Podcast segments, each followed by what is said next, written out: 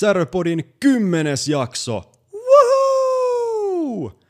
Tätä podia on ollut ihan superhauska tehdä ja haluankin tässä välissä kiittää kaikkia vieraana olleita ja ennen kaikkea haluan kiittää teitä, rakkaat kuulijat, kun olette kuunnellut ja tullut osaksi tätä Säröpodi-yhteisöä. Jatketaan siis samaa malliin. Tässä jaksossa mulla on vieraana aivan mielettömän mukava jätkä, Emeli Bodde. Emeli toimii solistina Mors Subitassa sekä kitaristina ja taustalaulajana Detset-nimisessä yhtyeessä. Juteltiin Emelin kanssa muun muassa kitaroista, Mors Subitan Japanin kiertueesta, salitreenistä sekä pohdittiin, että miten löytää tasapaino, kun on elämässä paljon erilaisia asioita pyöriteltävänä samanaikaisesti. Hmm. Särpodin kymmenennessä jaksossa Emeli Bodde. Öö, Emeli, mikäs sulla on tämänhetkinen olotila? Tämän hetken olotila on tosi jees. Joo, Energinen ja reipas. no, sä teit kyllä siinä mielessä ihan hyvä peliliikkeen tuossa eilen illalla, että sä lähit kuitenkin suht ajois himaa, Kyllä. kun tota, nythän siis tätä podi äänittäessä, niin tässä Tampereella on tää Lost in Music-tapahtuma ja oltiin tosiaan tuossa eilen illalla niin vähän fiilistelemässä live-musaa. Ja tota, en mä tiedä, on se mun mielestä nyt helvetin jees jotenkin päästä keikoille. Ja silleen muutenkin näkee, että, että nyt kaikki vähän niin kuin pyörii normaalisti, niin sanotusti, ainakin klubikeikkojen osalta. Juu, on kyllä. Ja siis se on ihan käsin kosketeltavaa se ilo tuolla. Ne, ja Just kun tuo musiikki ja media on, niin tuota, ihmiset on niin mielissään ja yhtä hymyä vaan, että pääsee keikoille ja mm. näkee taas kollegoita ja näin, näin edespäin. Niin se vähän niin kuin tarttuu sitten. Niin, jep, se just. Tota, no me ollaan tosiaan tässä sun kämpillä tässä Tampereen keskustassa tai ainakin sen välittömässä läheisyydessä. Öö, oot pitkä asunut tässä? Itse asiassa äh, 2018 mä tähän muutin, eli mitä tässä on tullut? Kolmisen vuotta. Joo. Kolmisen Oot sä vuotta. täältä kotosi? Ei, mä oon tosta Oulusta. Niin, sä oot Oulusta joo, Joo. kotosi. Okei, no mä muistelinkin, että sä oot ainakin just niinku asu, asunut siellä jossain vaiheessa. Jostain pohjoisesta. Niin, Joo, siellä tuli asuttua tosiaan no, koko pieni ikäni, että joo, sitten tota, hain tänne kouluun ja muutin, muutin sitten tänne päin. joo. Hyvä päätös. En muuta takas. tuli mu- Oulusta vaan tuli mieleen ja no keikoista ja venueista. No siellä nyt meni valitettavasti se heavy ainakin nyt. Joo, se loppui nyt. Meni nyt kiinni. Kyllä. Mutta kyllähän Oulussa on hyviä venueita.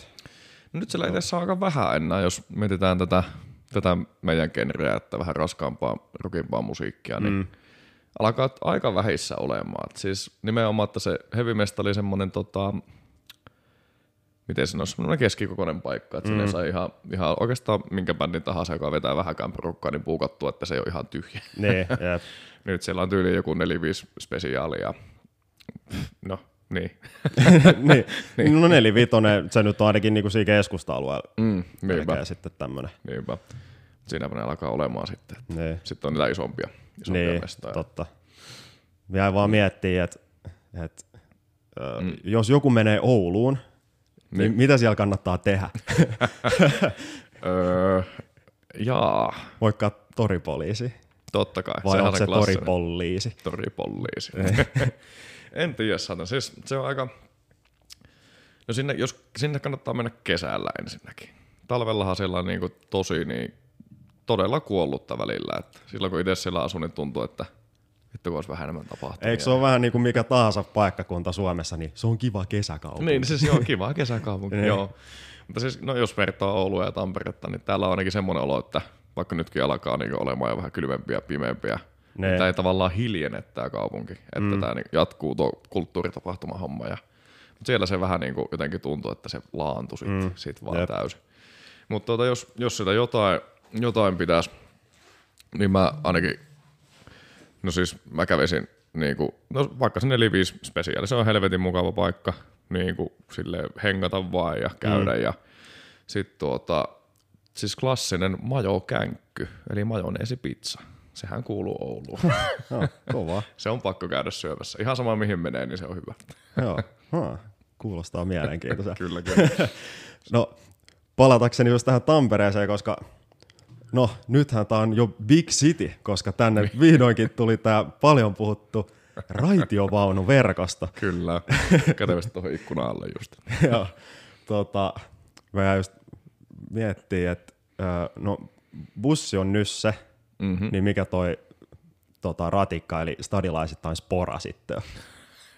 Oliko sillä joku nimi? Ei, sille ei ole vielä kyllä, mä en ainakaan kuullut yhtään, mutta se on vaan ratikka. Ai ja. Sillä ei ollut mitään niinku... Ha, tylsää. On kyllä todella tylsää. Nyt kun sanoit, niin miksei sillä ole keksitty mitään. Mä muistan, että mä olisin jostain lukenut jonkun jutun, että mm. jotkut paikalliset on alkanut kutsua sitä jolla. En mä nyt muista, olisiko se ollut tyyli joku rasse tai joku tällainen. Missä rasse? Niin, joku, joku tommonen. Jumalauta. Ei. No siis hyvinkin mahdollista, en ihmettelisi yhtä. Ootko vielä testannut tamperelaista raitiovaunua? Juu, kyllä. Edessä tuossa viimeksi viikon, hetkonen, viime viikonloppuna niin Joo. käytiin tuolla Nemillä, niin se siis kätevästi menee niinku oman kotioven eestä meidän managementtifirman oven eteen mm. ratikka. Se on ihan käts.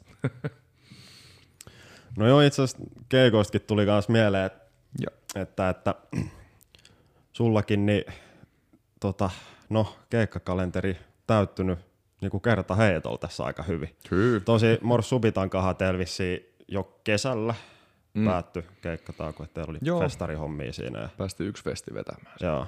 Kyllä, elokuussa. Ja sitten teillä on nyt muutenkin syksyllä niin Subital ja Detsetillä niin aika kyllä. hyvin, hyvin settiä kyllä tiedossa. Tota, mm-hmm. Mites tuo festarikeikka siellä Dark Riverissä, niin, niin, niin vähän, millaista, millaista fiilikset sulla jäi siitä? Siis tosi hyvät. Siis se oli ensimmäinen kerta, kun mä oon siellä käynyt. Mm. Ja ihan varmasti meidän uudestaan. se oli niinku tosi, tosi semmoinen, siis pieni festihän se on, semmoinen tosi maanläheinen. Ja, Joo. ja siis siinä oli taas ilmi, että se oli jo ensimmäisiä, ensimmäisiä ja niinku viimeisiä, mitä järjestettiin noita festejä käytännössä. Tai niitä harvoja, mitä oli. Niin siellä näki ihmisistä kanssa, että niillä on oikeasti mukavaa. Joo. Kaikki oli niinku, kaikki, ihan sama kuka tuli vastaan, niin sillä vaan hymyiltiin. Ja. Kaikilla oli kivaa. Ja, niin se ehkä teki siitä vielä niinku paremman. Mm. Ja sitten me oltu, niinku, meillä oli, mitäs me oli, puolentoista vuoden keikkatauko. Ja. Oli ollut ennen sitä Morssella, niin tuota, se oli, se kaikki oli niin mielissään. Ja. Että sitä oikein voi sanoin kuvailla, että se oli kyllä todella siisti reissu ja siisti festi. Joo. Mm. Hmm. No, tota, no siihen kyllä tietysti Mä en tiedä, mitä sulla on ollut, mutta tota, ainakin itse tuossa oli vähän pidempi keikkatauko, niin sitten kun mm. olisin keikalla, niin kuitenkin sit oli vähän sellainen, että ei se nyt niinku poikennut siitä varsinaisesti sit kuitenkaan normaalista. Et se oli vaan niinku, että mm. tää, tälleen tämä homma taas jatkuu ja tossa oli vaan tollanen mm. aika pitkä blank space tuossa välissä. Totta niin. kai kyllä mulki oli vähän semmoinen ehkä normaali enemmän ehkä jännitti ennen keikkaa, kun ei ollut Joo. ei kymmenen kuukauteen vetänyt, niin oli vähän silleen, että kuinkahan ruosteessa tässä nyt on. Mutta niin, kyllä, kyllä. ihan niin kuin meni ihan hyvin ja Joo. hauskaa ja tälleen näin. Niin. Kyllä vaan. Joo, siis ihan vähän, no siis hassu efekti tuli tuossa, niin just viime lauantaina oltiin tuossa pakkahuoneella Detsetin kanssa, niin mm. tuota, siinä oli, se oli tuplakeikka, että eka veetti alkuillasta yksi veto, sitten talo tyhjäksi ja sitten uusi yleisö sisään ja toinen, toinen veto. Niin siinä tuli vähän semmoinen ensimmäisen keikan aikana semmoinen, niin kuin, että siis, se, ihan hy, siis se sujuu niin ihan hyvin, mm. mutta sen jälkeen tuli semmoinen, että ai tuommoistako tuo oli, että vähän niin kuin totu, totuttelu oli siinä taas, että, että mitä ihmettä. Sitten seuraava keikka oli jo siis ihan niin kuin, niin kuin olisi ei ikinä ollutkaan mitään keikkataukoa. Että niin, jep. Se oli jotenkin vaan niin semmoinen, että pölyt pois ja sitten jotenkin niin, tosi jännä efekti. Ei koskaan aikaisemmin ollut tuommoista, että vaikka kumminkin keikkailun niin no siis tyli ihan junnusta asti, lukioikäistä asti. Et silleen, mikä ei ikinä ollut noin pitkää keikkataukoa, niin oli jännä efekti huomata tuommoinen mm. erikoisuus. Joo.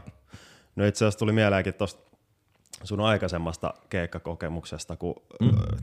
te, tehän olitte Morssupitan kanssa tuosta taannoin, tota, te mm. meni, teillä oli Japanis. Joo. Tota, eikö siitäkin nyt ole jo kuitenkin Joo, hetki? se oli 2018. Niin, että on siitäkin nyt jo tovi vierähtänyt siitä. Kyllä, kyllä. Ei, mutta ihan mielenkiinnosta halusin siitä kysyä, koska mm-hmm. tota, just lähinnä, että millainen reissu se nyt oli ja niin mm. missä te soititte ja vähän, mil, voiko se kuinka monta keikkaa teillä oli se? Se oli niinku kolmen keikan. Että me oltiin siellä pikkusen alle viikkoja, kolme keikkaa nykästiin, että se oli se Suomi, Suomi Feast vai Suomi Fest. Joo. No, jompikumpi konsepti Joo. jotenkin oli. Niin. Että sen tiimoilta, mutta tuota, siis se oli hemmetin hieno kokemus, että no siis voin sanoa niin omasta puolestani ja varmasti kaikki muutkin bändistä on sitä mieltä, että jos saataisiin nyt chanssi lähteä uudestaan, niin lähdettäisiin saman tien. Joo. että se oli tuota, todella tosi niin kuin, ensinnäkin tosi ammattimaista ja tehokasta ja sen lisäksi todella hauskaa.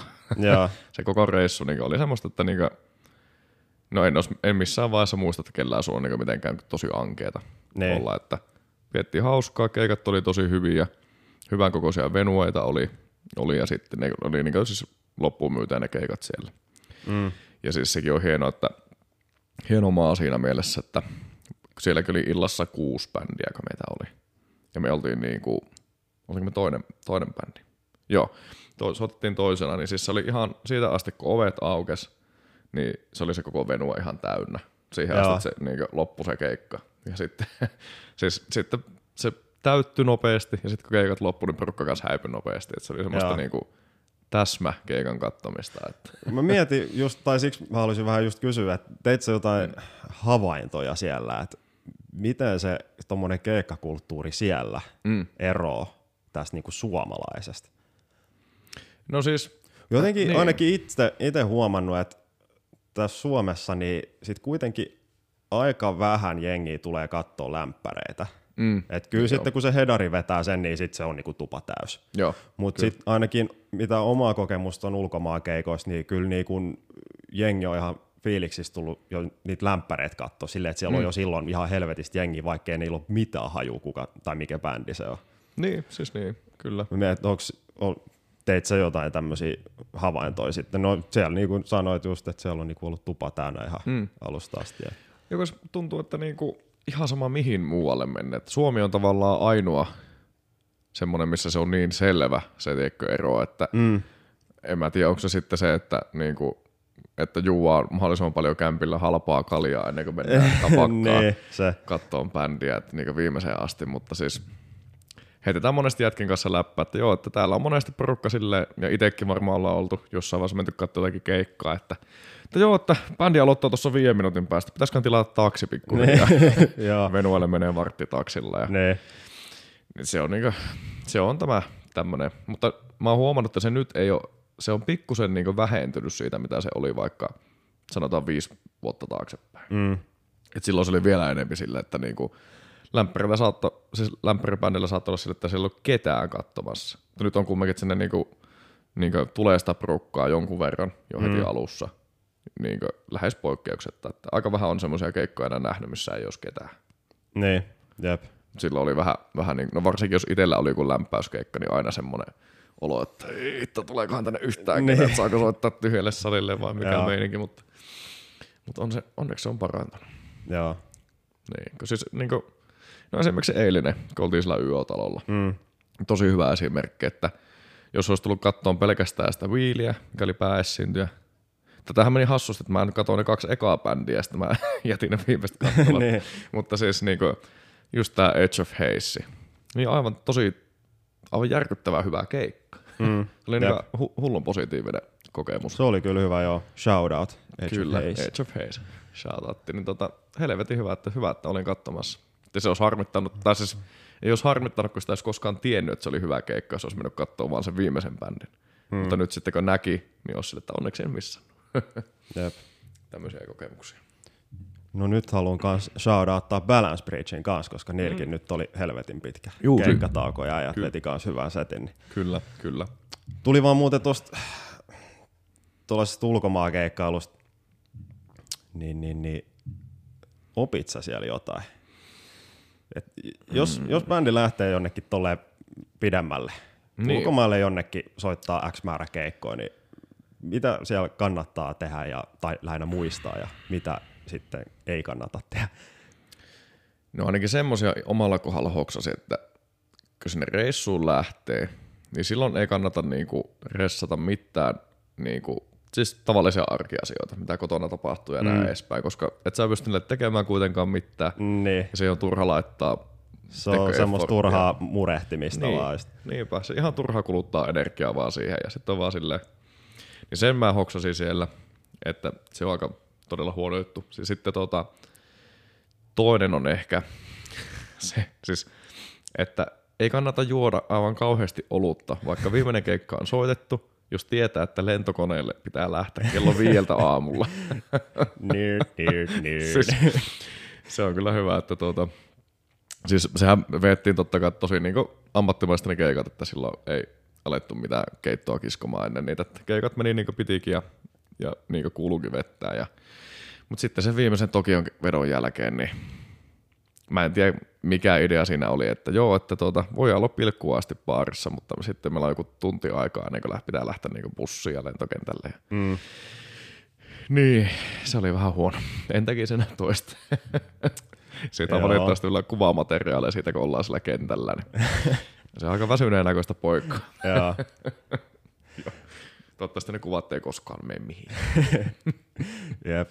Ainakin yksi, tota, mikä itsellä tulee mieleen, niin että tota, hmm. jonnekin ulkomaille kun menee, niin yksi, mikä kannattaa ainakin varautua, Mm.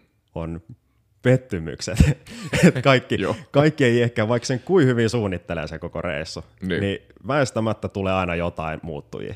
Kyllä. Ja niin on hyvä sille varautua. Mm. Sille, sille, että siinä lennosta niin voi hoitaa, mikäli tulee ikinä mitään.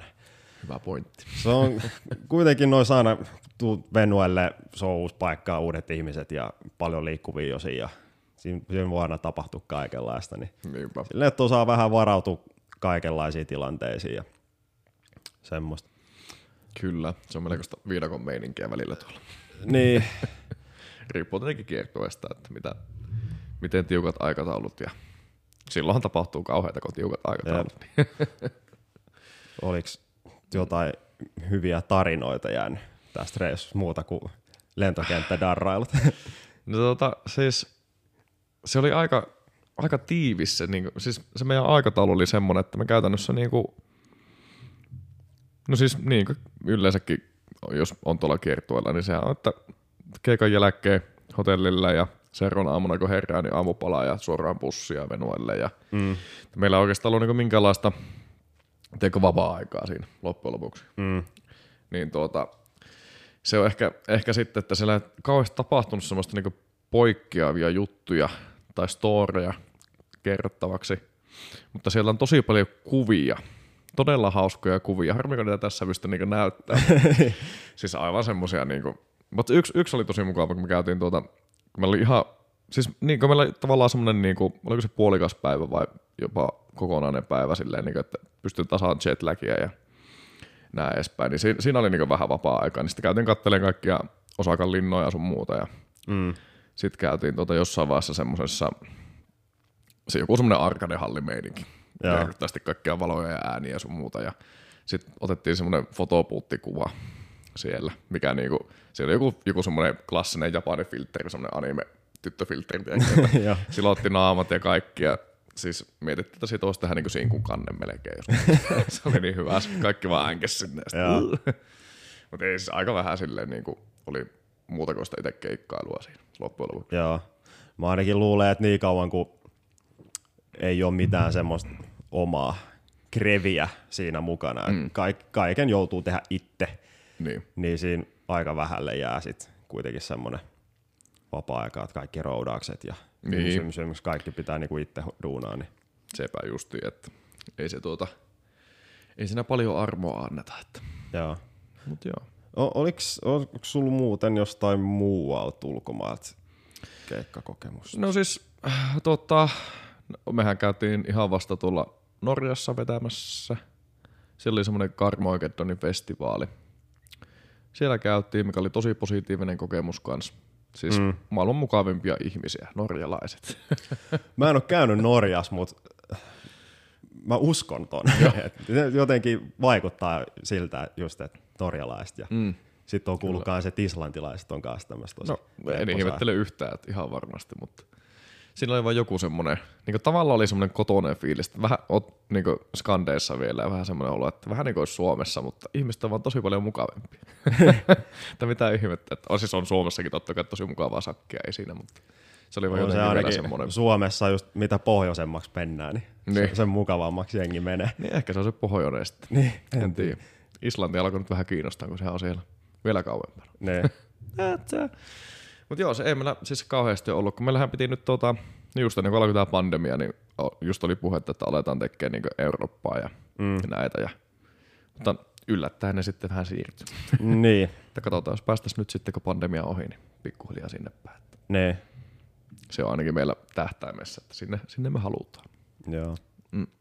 Mä voisin ainakin avata mulle yhden virvokkeen. kun Mä ostin ai, tämmöisiä juttuja.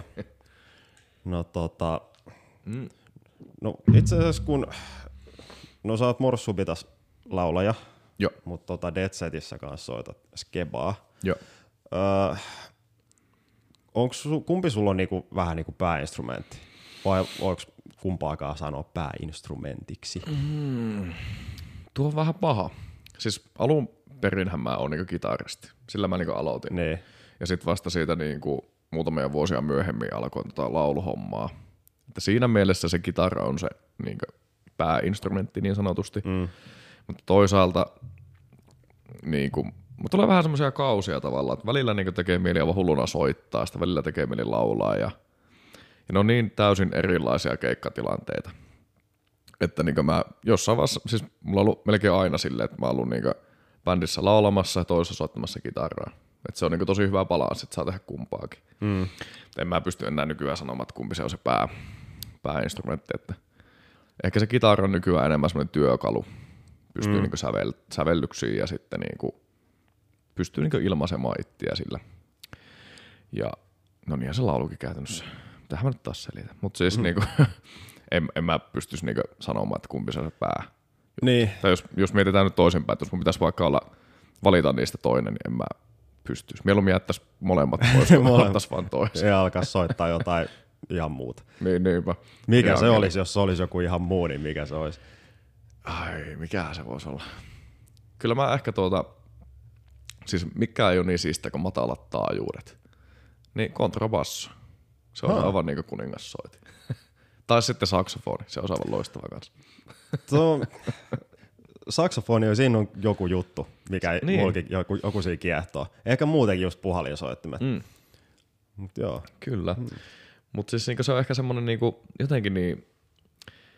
Mä muistan, että tuossa oli ihan vasta tuossa Jack the Rooster, no ihan on siitäkin tosi paljon aikaa, mutta Jack the Roosterissa oli joku bändi, missä oli saksofonisti, metallibändi, siis metallikorea. Mm. Ja, niin se on jotenkin aina niin, se on jotenkin niin semmoinen kutsuvan ja pehmeän kuulonen soitin. Mä en tiedä mikä siinä on, että se jotenkin, jotenkin soljuu se soitto vaan erillä tavalla. Mm. Totta kai se on hyvä soittaja, niin, mutta siis jo- joku siinä vaan on semmoinen tonaalinen, tonaalinen juttu, mikä mm. vaan kuulostaa hemmetin hyvää.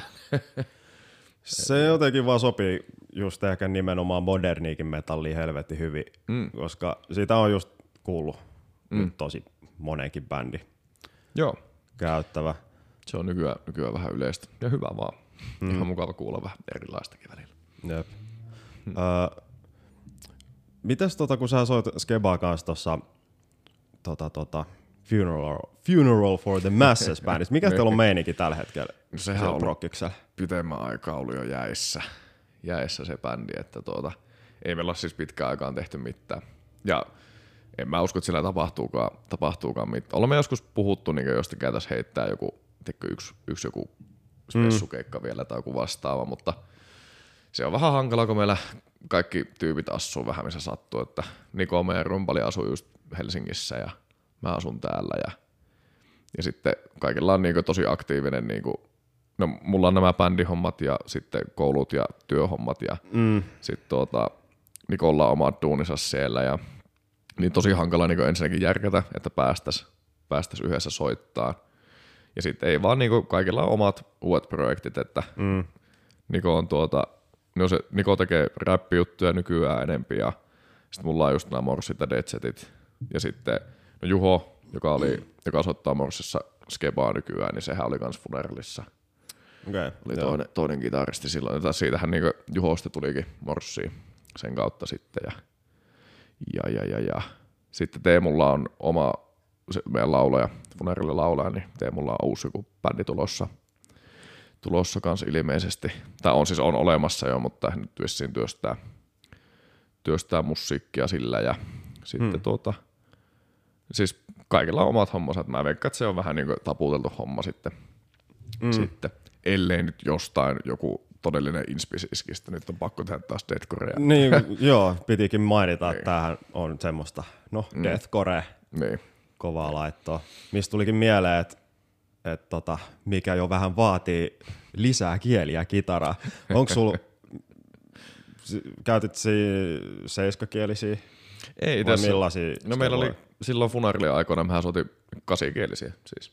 Joo, Että niillä veettiin ja näin, mutta eihän mulla nyt enää ole noita kuusikielisen jäljellä. Että ne on myynyt pois, mutta mä ostan vielä joku päivä uuden, uuden kasikielisen, että siinä on jotakin, jotakin maagista niissä matalissa taajuuksissa. Mä en tiedä mikä se on, mutta jotakin, jotakin mm. sillä tapahtuu, että se tu- tuntuu hyvälle psyykkeessä, että tämmöinen oktaavi alempi E tässä. Yeah. niin säkin kuitenkin oot sitten enemmän vähän niinku rytmi kitaristi enemmän.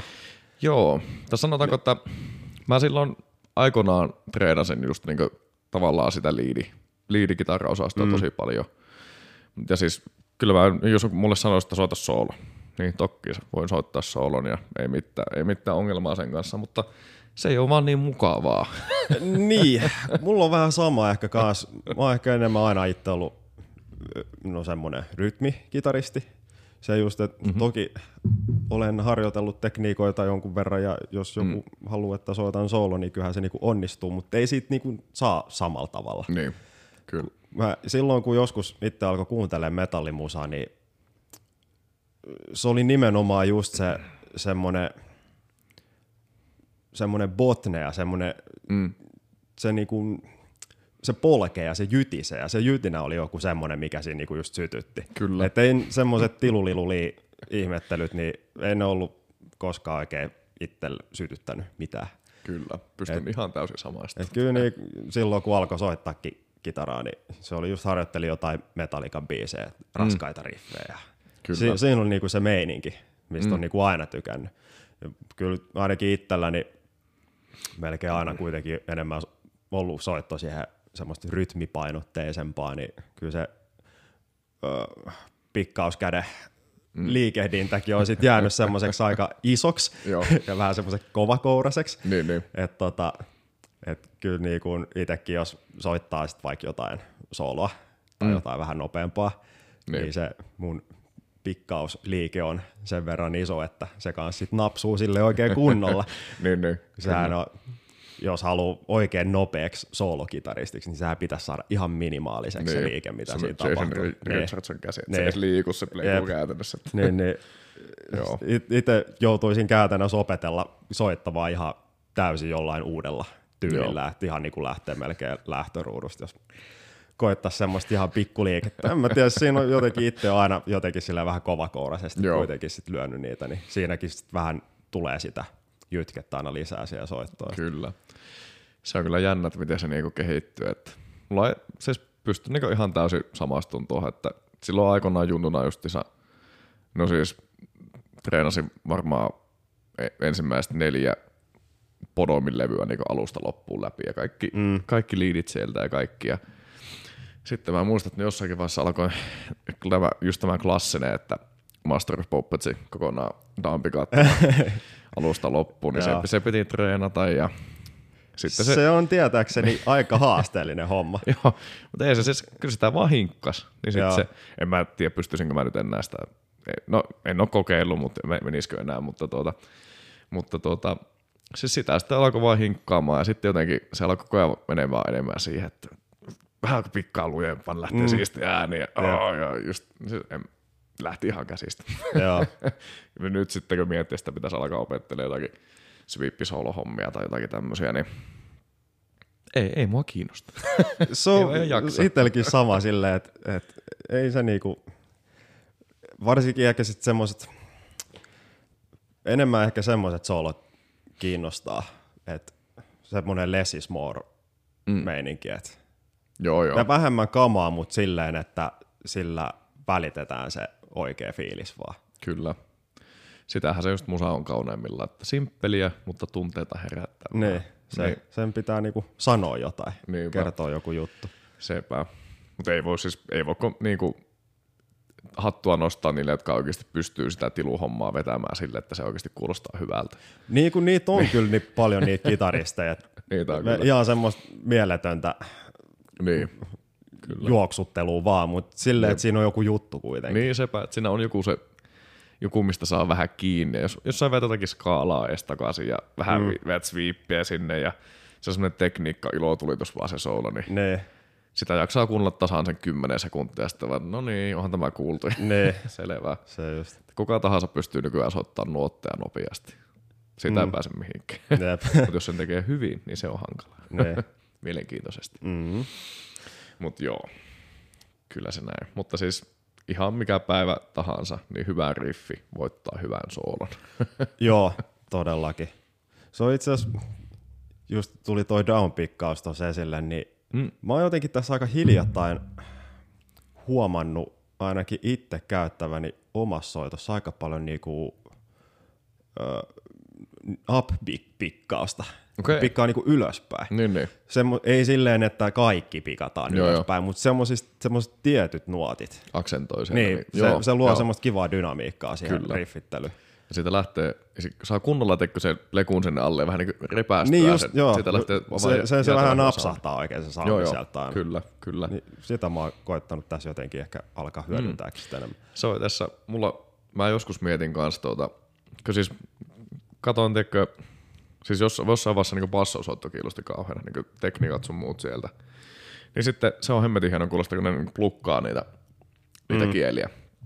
Niin vähän siitä, sen kautta just mietin, että voisikohan tämä tehdä niin kuin, kun onhan niitäkin kitaristeja, jotka soittaa niin sormilla tosi mm. tiukasti. Ja nää- mä itse en siitä, siihen ole ikinä niin päässyt sisään, niin Plekulla voi tehdä sen saman homman, just näitä appikkejä, niitä mikä mm. syön. Se on todella hieno kuulosta. Joo. Se on, no itse asiassa ainakin noin paljon näkee nykyään, että jos jengillä on just jotain näitä kasikielisiä tämmöisiä, niin niitä melkein aina soitetaan jotenkin sormilla tai niinku ilman plekua. Niin, jep. Et, tämmöistä, no joku tosi nabas on aika hyvä esimerkki. Et Siitähän vähän se sen tyylistä, että et on niin matalat, matalat tota kielet siellä, mutta niitä käytetään melkein silleen, että niitä släpätään mm. kuin jotain bassonuotteja siellä. perkussiivista. Niin. Kyllä. Se on kyllä, sieltä kanssa se varmaan lähti silloin aikoinaan just se, kun tai ainakin itse muistan, sitä ei hirveästi näkynyt sitä sormilla soittoa ennen kuin se just avasi alkoi tekee, tekee tota, no Animalses Leadersia totta kai ja sitten niinku näitä omia YouTube-videoita sun muuta ja näin edespäin. Niin. Paitsi olisikohan tämä, tiedätkö ton Per Nilsson, Scar Symmetry, Joo. kitaristi. Niin Eikö olisikohan- se ole kans? Vai muistan mä ihan väärin? Joo, siis kyllä se kävi siinä ainakin soittamassa, mutta mä en tiedä, onko se enää. Että onko sen tullut takas se.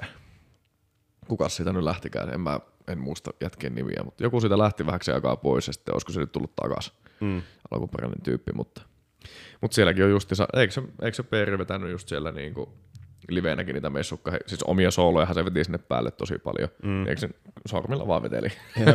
Joo. Ja ihan, siis, no, se, se, se soitto on semmoista, että se kuulostaa niin kuin siinä olisi, niin kuin se olisi joku sormiplekter tai jotakin. Joo. Aivan järjetön tatsi niin kuin jätkällä. Että. Mutta näitä löytyy. Mm. Jep. Mutta joo, siis en tiedä.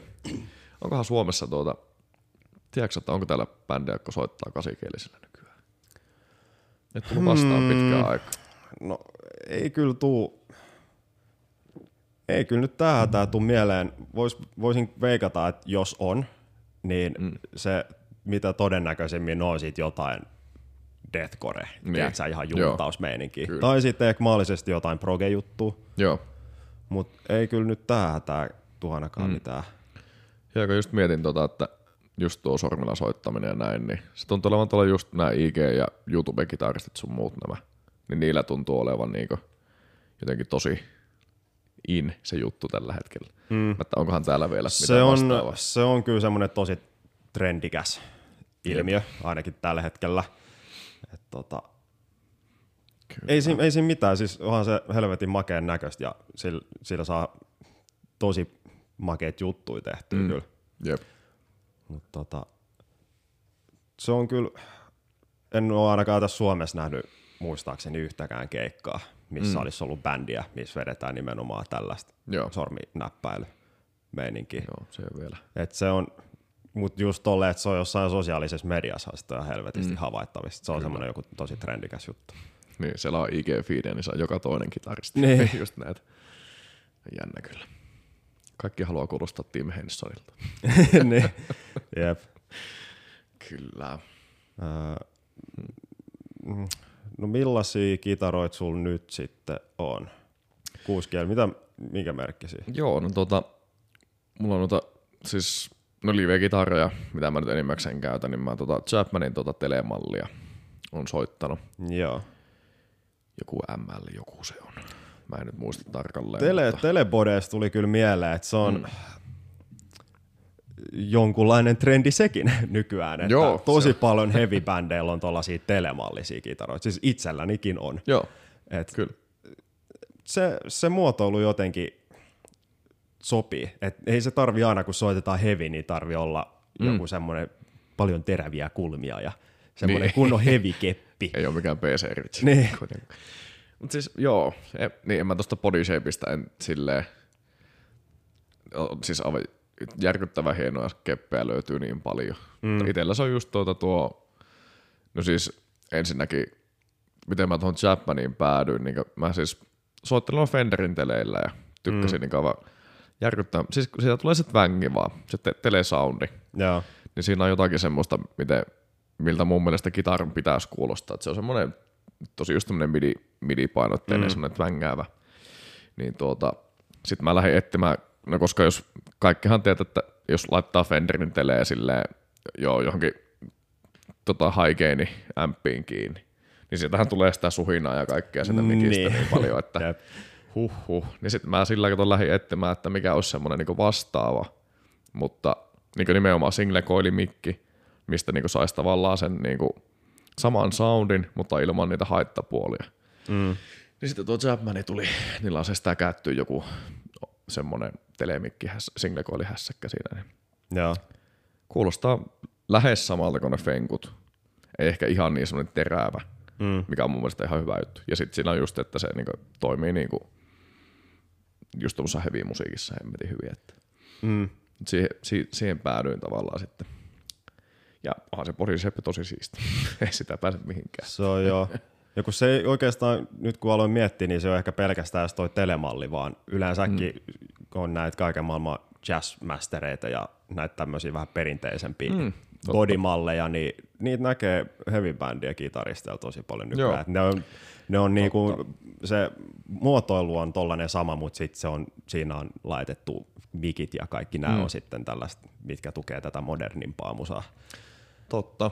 Tästä kun miettii vaikka, no, kymmenen vuotta taaksepäin, niin siis se oli joko Superstrato, Flying V tai Explorer. Niin. ja ka- kaikilla heavy bändeillä ei ollut mitään muuta kitaroita. Mutta onneksi se on vähän vaihtunut nyt. Nyt oikeasti näkee sitten vähän kaikenlaista.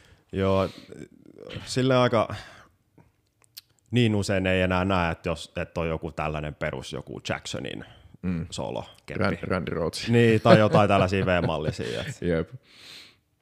Kyllä. Ehkä se on semmoinen tämän hetken juttu. Ehkä se on. Näähän vaihtelee Nää, kyllä. niin, ainahan ne jotenkin ehkä silleen vähän vuosikymmenittäin aina Niin, niin, nääkin muuttuu. Tiedä, vaikka taas kymmenen vuoden päästä, niin kaikki soittaa just niitä PC Ritsin varlokeilla. Toivottavasti ei. Ne, niin, jep. Öö, oliks, onhan sulla varmasti muitakin kitaroita kuin se Joo, Chapman. sit, sit mulla on noita, tai itse asiassa mulla on nyt tällä hetkellä vain kaksi kitaraa. Okei. Mä oon myynyt kaikki pois, tuota, koska mä oon semmonen tyyppi, että mä en, mulla on se yksi kitara, mitä mä käytän, ja sitten mulla on yksi backup. Joo, mullakin on itse asiassa vähän samaa jopa, että no okei, mulla on tällä hetkellä viisi, Mm. mutta eihän niistä niinku tule, tulee käytännössä soitettua ehkä Niin. maks kahta, niin sitten kuitenkin. Sepä justi, että mulla tulee jotenkin siis, mä, oon, mä en se, ole semmoinen keräilijä luonne mm. tavallaan. Mulla tulee jotenkin tosi huono omatunto, että tietää, että siinä on se hyvä kitara siinä telineessä, ja sitten katsoa, että siis mulla on semmoinen semmoinen takaraja nykyään, että jos mä en puoleen vuoteen soita jotakin soitinta, niin mä pistän sen myyntiin. Mm. Koska, äh, ei. Siis, ja muutenkin sitten, kun tuolla reissaa tuolla studiossa sun muussa, niin siellä on monesti, jos haluaa vähän erilaista soundia, niin sieltä kyllä löytyy sitten Joo. kitarilta sun muuta, mutta tuo kaksi on ollut hyvä. Pystyy keikkoja vetää ja jos toinen menee hajalle, niin sitten sulla on aina toinen, Joo. toinen siinä. Niin, mikä tää toinen Ja oli? niin se on tuo, noita Solarin, Joo. Solarin kitaroita, mitä mulla, mulla tässä oli kaksi noita, en muista siitäkään sitä tarkkaa mallia, mutta noita Superstrato, sitä basic-linjaa, mitä niillä on. Joo. Niin mulla oli kaksi niitä, ja sitten siinä just kävi sille, että mä sitä toista soittanut pitkään aikaa. Aikaa mm. sitten pistin myyntiin, mutta se on ollut kyllä kans tosi hyvä, tosi hyvä keppi, että vähän semmoinen heviimpi kitara niin sanotusti, mutta Joo. Mä en oo itse Solareet koskaan kokeillut. Mm. Onks Suomessa jälleenmyyjää niin? en, ei taida Vai onko ne kaikki tilauskama? Mä tilasin suoraan ainakin no, no kummatkin, tai siis kummatkin omaa ne tilasin tuolta suoraan sieltä nyt nettisivuilta. Joo. Ne tuli sitä Espanjaa. Mä just miettiä, että mä en oo ainakaan niin. Stadis missään liikkeessä nähnyt Solareita. Ei ne taida olla. Mä itse ainakin semmonen, että että jos ostan jonkun kitaran, niin mä haluan kyllä aina testata sitä ensin. Et, tota, en, ei ole ikinä tullut silleen tilattua netistä vaan suoraan ja silleen, että no, Joo. ehkä tää on sit hyvä. Niin, niin. Joo. niin ei, ehkä sattuu olemaan hyvä. Mutta se hyvä. tietääkseni ne on kyllä hyviä. Solarit. Joo, siis kyllä. Siis se on tosi lähellä niinku, mä en tiedä, onko koskaan soittanut noita 90-luvun niitä Jacksonin, just niitä tekkosoloistimalleja tai niitä. Mm, en itse asiassa oo. Joo. Meidän, meidän Joelilla on kyllä semmonen. Okei. Mutta mä en oo testannut sitä. Nyt se on tosi, tosi likellä, ainakin tuota, oma, omasta mielestä. Ja sitten se on vähän, vähän semmoinen, niinku, ei, ei, nyt ihan niin ohut kalko, vaikka tässä Ibanesessa yleensä on tässä Joo. semmoinen, mutta vähän saman tyylinen, että se on vähän jotenkin semmoinen Jacksonin ja Ibanesin välimalli. Mm. Tosi, tosi hyvä kyllä käteen, mutta ja siinähän just kävi sille, että mä niinku, siis tilasin sen niinku sokkona siellä, Joo. sillä, että en ollut koskaan testannut tai mitään. Mä ajattelin, että no ihan sama, että mä nyt kokeilen, että sen saa kyllä, ne oli just niitä ensimmäisiä eriä, kun niitä tyyliin tuli. Että jos tämä, jos tämä nyt ei sovi kätteen, niin mä sanon, että mä varmasti myytyä, koska ne aina myytiin loppuun Mm, niin ne eräät. Niin mä sitten tilasin sieltä ja sitten mä olin vaan silleen, että ei hitto, pakko tilata toinen. Siitä tyyliin niin muutama kuukausi ja tilasin toisen kepin, kun tuli uusi, uusi erä niitä. Että siinä kävi hyvä muukki. Joo. Mut joo, hyvä Onko sulla ihan normi tällainen se? Mä mu- muistan vaan, että niillä on aika paljon mallistos, missä on toi Evertunet alla. Joo, on, on ihan normi, että mä sitä Evertunea on päässyt vielä ihan no ensinnäkään ku- kunnolla testaamaan ja sitten kunnolla oikein sisäistää sitä, sitä että se olisi varmaan tosi hyvä. Mutta ei, Niin, it, itekään en ole testannut Evertunet allasta kuin jossain liikkeessä vaan Joo. silleen, että ei, eihän siinä nyt ikinä pääse silleen kunnolla siihen sisään, että se pitäisi niinku himassa omilla vehkeillä tai jossain treeniksellä sitten mm, vähän niinpä. paremmin tutustua siihen. On se varmasti helvetin kätevä. Voisi ainakin kuvitella, että äänityshommissa se on aika kätevää. Niinpä. Säästät 50 prosenttia ajasta, kun ei tarvi joka oton jälkeen olla virittelemässä. Niin. Tuli tuosta mieleen yksi hyvä juttu, että tuota, äänitin yhtä bändiä ja sitten tuota, toisenlaista kitaristista oli Evertune. Mm. Niin tuota, sitten tuota, se oli vähän sille, että äänitettiin niinku jotakin riffiä näin. Ja sitten mä olin koko ajan, teekö, siis vanhasta tottumuksesta, että tsekkaapa vire. Joo. On se vireessä. Sitten taas kohta tsekkaa uudestaan. On se vieläkin. Ehkä Siis ko- jossain vaiheessa se vaan luovutti, että kyllä se varmaan sitten pysyy vireessä. niin. ei sitten liiku mihinkään. Joo. Joo. Ja toinen, toinen hauska, että en tiedä, onko kuullut sitä, että tuota, siis, mikä se oli? Se oli se True Temperament.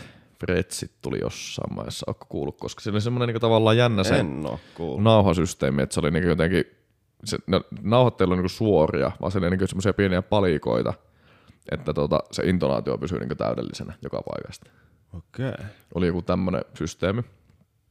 Ja sitten no just tämä Per Nilsson, joka niin soitti muistaakseni semmosilla. Mä en muista, mistä mä kuulin tämän jutun, enkä tiedä pitääkö edes paikkaansa, mutta se oli jotenkin niin hauska, että se kun oli mennyt siihen mesukkahin niin soittaan, ja sillä oli ollut just näitä, just se frettihomma ja näin, niin siis se kitara oli niin hyvin vireessä, että se ei pystynyt soittamaan sillä, koska se ei toiminut sen toisen kitaristin niin kuin, siis normikitaran kanssa. Niin. Että se tavallaan klässäs sitten, että se, koska normikitaran pi- pikkusen heittelee silleen, että se ihan semmoista luonnollista. Mm. Niin jotenkin siinä sitten tuli tämmöinen, teikö klassi. Joo. No kun toi on ehkä yksi syy, että jos mä itse hommaisin Evertunetallan, niin mm. se olisi melkein jopa vaan studiokitaraksi. Joo, Et äänityshommiin se on varmasti helvetin jees. Mm. kyllä. Mut muuten sitten, no siis onhan se varmasti muutenkin hyvä, mutta siinä voi olla tollanenkin haittapuoli just, Niin, et, niin. Se on liian hyvä. et, niin, niin, et sit, no sit pitäisi, niinku, jos on bändissä kaksi kitaristi, niin sit pitäisi melkein molemmilla olla sitten. Mm, kyllä. Kyllä sitä pystyy säätämään tietenkin sille, että se, kyllä sehän, eikö siinä, ole, jos mä ymmärtänyt oikein, niin se säätö sille, että se joko ei hei, heitä niinku yhtään se vire, että sä et pysty edes pendaa sitä kieltä. Ja sitten se pystyy löysyttämään, että se vähän niinku elää kuitenkin. Joo, kyllä. Joo, Kyllä. Pyst, joo, sen saa silleen säädettyä, mutta se kuitenkin pitää sen kielen kireyden silleen, Jep. että se kuitenkin pysyy siinä vireessä kuitenkin. Joo. Mikä on kuitenkin tavallaan ihan jees, että se jossain keikallakin se on siinä. Niin, sepä. Kuitenkin, ettei tule niitä semmoisia vähän ikävän kuuloisia nuotteja aina välillä. Mm, niin, niinpä. Tämä on kyllä paha, kun puhuu nyt aiheesta, niin tota, tulee semmoinen, hmm, pitäisikö se ostaa uusi kitara? siis kyllähän se nyt olisi ihan, ihan kokeilunkin vuoksi olisi ihan kiva hankkia hmm. sellainen. Kyllä. Se on vaan tuli just mieleen toi, kun Solar taitaa olla yksi näistä valmistajista tällä hetkellä, ketkä pääosin myy semmoista mallistoa, missä se on. Niin ei tule Kyllä mulla valmistajillakin Joo. sitä löytyy, mutta se on aika suppea se valikoima. Tuu Et se on ihan tyyli joku mieleen. yksi, kaksi mallia, mis- mistä sen saa. Eli se tietysti tilaa jonkun kustomoidun. Niin, niin, kyllä. Mutta Solarilla on tietääkseni paljon tällaisia niin kuin NS-hyllymalleja, Joo. missä se on valmiina. Joo, eikö se niillä ole vähän, että niin joka mallista löytyy se NS-normi? Niin, olisiko se jopa niin, että jokaiseen saa halutessaan sen. Ainakin suurimpaan osaan, ihan varmasti. Joo. Joo. En tiedä, nyt, nyt kun sanoit, niin alkoi miettimään, että en saa yhtään muuta mallia päähän, missä nyt olisi mm. mutta jännä. Ilmeisesti siinä joku niin hyvä juttu sitten on, Solar tekee. niin- Joo. Tuli tosta, tosta mieleen, että kun sä sanoit, että, että tota, kun sä yleensä myyt tota, soittimen pois, Joo. jos et saa silleen soittanut sille. Mulla on ainakin, mulla on vuosi ollut nyt jo Espin M2, Mm.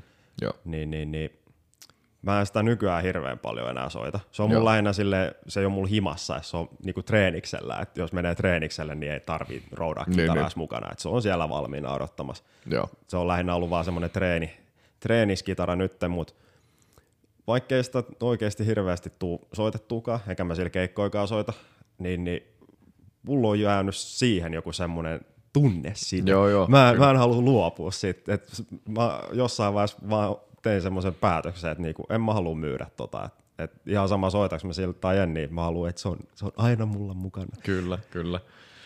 Joo, siis itse itse asiassa mullakin on tuolla seinällä, niin siis ite, mulla on kolme kitaraa. Siis Espin tommonen heavy keppi, mikä mä oon saanut joskus, joskus vanhemmat ostanut yli ensimmäisen oikean kitaran mulla joskus on junnuna. Niin se on vielä tallessa tuolla. Ei se soitettavassa kunnossa enää ole, mutta Joo. muisto, muisto. No se on siinä mun M2, no tuli noi tallat puheeksi, niin siinä on floikkatalla. Joo, Niin, niin se, sekin on taas oma, oma juttunsa. joo, joo. Se on, no kun siis, mä, kun mä soitan floikkatallasella, niin Mhm. mä en, ei mulla ole, tai harvemmin mulla edes se kampi siinä kiinni. Joo, joo. En mä tee sillä ikin mitään juttuja. Niin. Melkein ainoa, milloin sitä tulee käytettyä, että käyttää sitä hyödyksi, sitä liikettä, mitä sillä voi tehdä, mm. mutta semmoisia pikku nyansseja ehkä enemmän, että tiedät, sä kämmenellä pikkasen vaikka painaa Joo. tai jotain, että se saa tommosia ihan snadeja efektejä Joo. sen sijaan, että alkaa niitä jotain dive-bombeja Joo. vetää, sillä, mit- mitä kukaan ei jaksa kuunnella Ihan enää. diebackina. Niin. joo, joo. Ja, Ja- sitten sekin, niin. että jos on vanha kitara ja ne vähän elää ne, ne tallat sitten, niin pikkusen käytät liian allalla, niin no, tai piksessä. niin. Paitsi siinä, siinä tota mun Espissä, niin mm. se on kuitenkin sen verran laadukas kitara Joo, ja se se, talla, että vaikka sitä, aika, sitä voi aika rajusti kyllä niinku, Joo, tota, kaltoin kohdella, Niin, niin, niin, se, se vire kyllä pysyy siinä Ai hyvin. Et se, on, se on kyllä ollut, tai se on yksi syy, miksi se niinku meni jo raskinut Joo. luopua siitä. Et se on helvetin hyvä skeba kanssa soittaa. joo, eikä se kannatakaan, jos on, kuulostaa ihan hyvältä, että se on oikeasti ollut sulla kauan ja mm. vielä pitää vireä ja kaikkea, niin se on 30 vuoden päästä vielä Prima kunnossa. Oo, ja mä luulen, siis kun toi M2 on muutenkin Espillä vähän tietääkseni semmoinen aika lippulaiva-malli. Et se on vähän kuin joku Gibsonin Les Pauli. Niin, niin. Vähän niin kuin samalla idealla, että se on semmoinen tosi hyvä perustyökalu. Kyllä. Nice. Niin, niin. Se, se, tota... No se on kyllä ehkä vähän enemmän semmoinen soolo-keppi Joo. kuitenkin. Niin, niin. Tuli muuten kans vielä, kun sä selitit niistä jostain ihme nauhoista, niistä Joo. jotain spessu-nauhoista, niin mä en tiedä, mun mielestä ainakin kuulostaa helvetin epämukavalta soittaa ollaan sellaisen. Niin voisi kuvitella. Ja siis sehän ei koskaan niinku, se oli jossain vaiheessa niinku tosi pinnalla, että ei tämmöinen on niinku tullut ja tämä on tosi hyvä ja näin edespäin. Mutta sitten se tavallaan niinku hiipu, niin olisiko siinä just joku, että se joko vaatii niin paljon totuttelua tai sitten se ei jotenkin vaan toimi jossakin kontekstissa tai jotakin vastaavaa, että se vähän niinku sitten jäi. Niin olisiko siinä just taustalla, että se on niinku vähän vaikea. Jotenkin. Niin, Mä, en- siis paha sanoa, kun koskaan testannut. niin, se tosi, tosi tollaisiin juttuihin varmaan tottuu aika nopea. Mm, Voisi kuvitella. Oon myös kuullut, tiedätkö nämä Strandberg-kitarat? Joo, joo. Niin, kyllä. niin, mä oon kuullut, että en tiedä onko niissä kaikissa, mutta tietääkseni ainakin joissain se kaula, otelauta, Joo. on kaiverrettu selkäpuolelta silleen, että kun sä soitat ylempiä nuotteja, Joo. niin sun käsi menee vähän eri asentoon. Okei. Niin se kaula on muotoiltu silleen, että sun käsi, se liike, kun Niin se menee kääntyy. ylös ja Joo. alas, niin se kääntää sitä kättä silleen valmiiksi. Silleen, että idea kuulostaa hyvältä, mutta mut kuulostaa sekin jotenkin helvetin epämukavalta. Että se jotenkin Niin. niin. väkisin, tiedät, että sä vie sen käden johonkin X-asentoon. Niin, totta. Ei, siis mä en ikinä kuullut tuommoista ominaisuudesta. No mutta mäkin ihan- kuulin tä- niin. tästä ihan hiljattain, mä en ole ikinä niitä testannut, Joo. mutta silleen kuulin, että niissä ainakin joissain on vissiin tämmöinen Niin, niin, ominaisuus. Mutta se on kyllä, ne on kyllä semmoisia kitaroita, että monesti on kuullut, kuullut niin jonkun muun suusta, että paras kitara ikinä. Just nämä, onko se joku Boden malli vai mikä? Boden, miten se nyt lausutaankaan. En mä tiedä niiden mallistoja kyllä yhtään. Ju- Just joku tämmönen perus flagship-meininki niiltä, niin ne on ilmeisesti tosi hyviä keppejä. En, mm. kyllä, en kyllä itse varmaan ikinä laittaa semmoista, mutta jotkut on niitä kehunut kauheasti. Olisiko siinä just sitten tää, just se kaulahomma. Niin, Sehän kuulostaa niin tosi hyvältä paperilla. Niin, jep. Tää on just että pitäisi päästä vaan kokeilemaan. Niin, se Mennään just, tämän jälkeen tuonne musaliikkeeseen. Kaikki se skepat just testailee kaikki eri skeboja, niin sitten tietää, mikä se toimii itsellä. Mm. Niin sen on vissiin kaikista Strambereissa, niin tietääkseni ne on semmosia lavattomia. Niin, Ei ole sitä headstockia ollenkaan. Joo. Se oli ainakin jossain vaiheessa, ihan tässä pari vuotta sitten, niin sekin Mhm. mm-hmm. oli mun mielestä joku vähän semmoinen trendi, että kaikilta kitaravalmistajilta alkoi tulee. Niin tuollaista to, lavatonta mallistoa. Kyllä. En mä tiedä, onko niistä lähtenyt oikein. En mä tiedä. En mä ainakaan ihan hirveästi nähnyt niitä. Niin, en mä, siis jossain vaiheessa niitä näkyy tosi paljon ja sitten tuota, kyllä näitä nytkin ihan tasaisin väliajoin näkee. Mutta tuota, on se vähän, vähän jännä konsepti. Siis ilmeisesti se on niinku, kitara pysyy paremmin niinku balanssissa, että se ei ole niin etupainoinen tavallaan. Niin, se on, ja muutenkin siitä saa sitä painoa veke, kun Niin, niin, saa jep. painoa sieltä lavasta pois, niin sit sitä voi ottaa rungostakin pois, niin Just koko näin. paketti on vähän pienempi tai kevyempi. Sit. Mäkin veikkaan, että se, se on varmaan ihan hyvä juttu, kun se on jäänyt niinku elämään kuitenkin tonne, mutta se on varmaan niin iso semmoinen, tai niin radikaali muutos tavallaan tuohon peruskitaraan, millä porukka on soittanut niin kauan. Niin ehkä mm. se vähän, vähän hillittää sitä sitten, että porukka ei niitä halua ostaa. Vähän niin kuin tuo Deadsetin kitaristi on sanonut monesti, että ne on aivan helvetin rumia. No siis mun oma henkilökohtainen mielipide kanssa näistä tämmöisistä lavattomista, niin mm. ei ne mun mielestä esteettisesti ole kyllä mitään hirveän hyvän näköisiä sit kuitenkaan.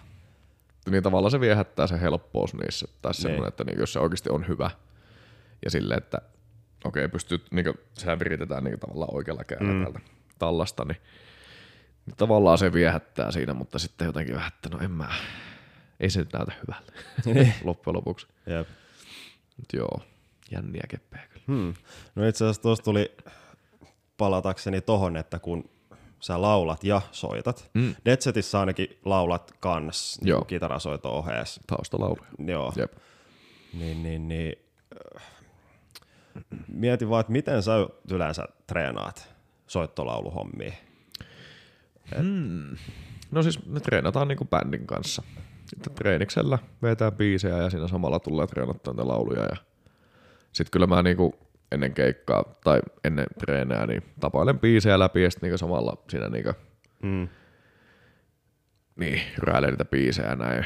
Mutta tuota, se on, sen mä oon huomannut, että se on tosi tärkeää, että mulla pitää olla se biisi niin hyvin hallussa niin soitannollisesti, että mun ei tarvitse niin miettiä sitä yhtään. Koska Niin. heti jos mun pitää vähäkään miettiä otelauttaa tai tätä plekukättä, niin en mä pysty laulaa. Se Joo. menee ihan, ihan muusiksi. Joo, se nyt tietysti toki jo aika paljon, että soittaako vaan jotain sointuja vai mm. onko se jotain riffittelyä, minkä päälle pitää mm. laulaa. Itse ainakin sen verran, mitä itse tee soittolaulujuttuja, niin kun, jos mä harjoittelen jotain, Mm.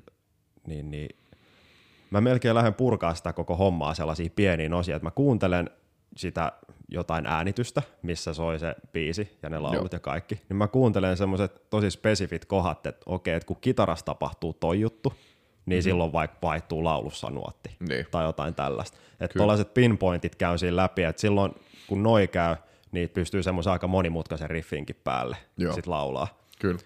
Et sitten, no sit käy noin läpi, niin sit vaan helvetisti toistoi. Mhm. Mm-hmm. Ja sit alkaa pääsee siihen sisään. Joo. Se toistohan se avain siinä, siinä niin. hommassa. Se on kyllä huomannut, että niinku, se riippuu tosi paljon riffistä. Että niinku, se saattaa olla, että sulla on joku tosi vaikea riffi, ja se on tosi helppo laulaa päälle. Siinä on joku tietty semmoinen rytmitys, tai mm. aksentit tulee oikeaan paikkaan. Mutta sitten jos pitää jotenkin, siinä tuleekin aksentti johonkin jännään kohtaan, mm. ja sitten laulu on jotenkin, siis jotenkin tavallaan ns. omassa mielessä niin epäsynkassa sen riffin Niin. kanssa. Jep. Niin sit siinä tulee niitä ongelmia sitten. Niin kuin Dead Setin biisessä on muutama semmoinen kohta, niin kuin, mitä mä en, siis me ollaan jauhettu mitä kaksi-kolme vuotta noita samoja biisejä nyt. Mm. Siellä on jotakin semmoisia kohtia, mitä mä en vaan pysty soittamaan ne laulaa samaan aikaan. Että mulla menee, niin kuin, siinä tapahtuu joku semmoinen juttu. Joo. Mä en ole analysoinut sitä niin hyvin, että mä niinku, ta, niinku tietäisin, että mitä, mitä sillä tapahtuu. Mutta siinä on just joku kitara-aksentti tai kun tulee semmoisen paikkaan, että niinku ne heittää ne laulut ihan miten sattuu. Ja, Mm. niin se, onneksi meillä on kato laulava basisti, niin me ollaan heitetty vaan, että Jonne voi laulaa. niin. Mutta kyllä se, joo, tunnistan tonne, että on sitten tollaisia keissejä, että se on jotenkin vaan niin luonnoton se joku juttu siinä soitossa mm. ja samaan aikaan laulamisessa, että et vaikka sitä kuin harjoittelee, niin aivossa ne rattaat jotenkin vaan niinku on vaan silleen, että tämä nyt menee näin ja sille ei voi tehdä mitään. Niinpä. Niin sit on vaan silleen, että no sit se menee näin. Tää on vähän tämmöistä.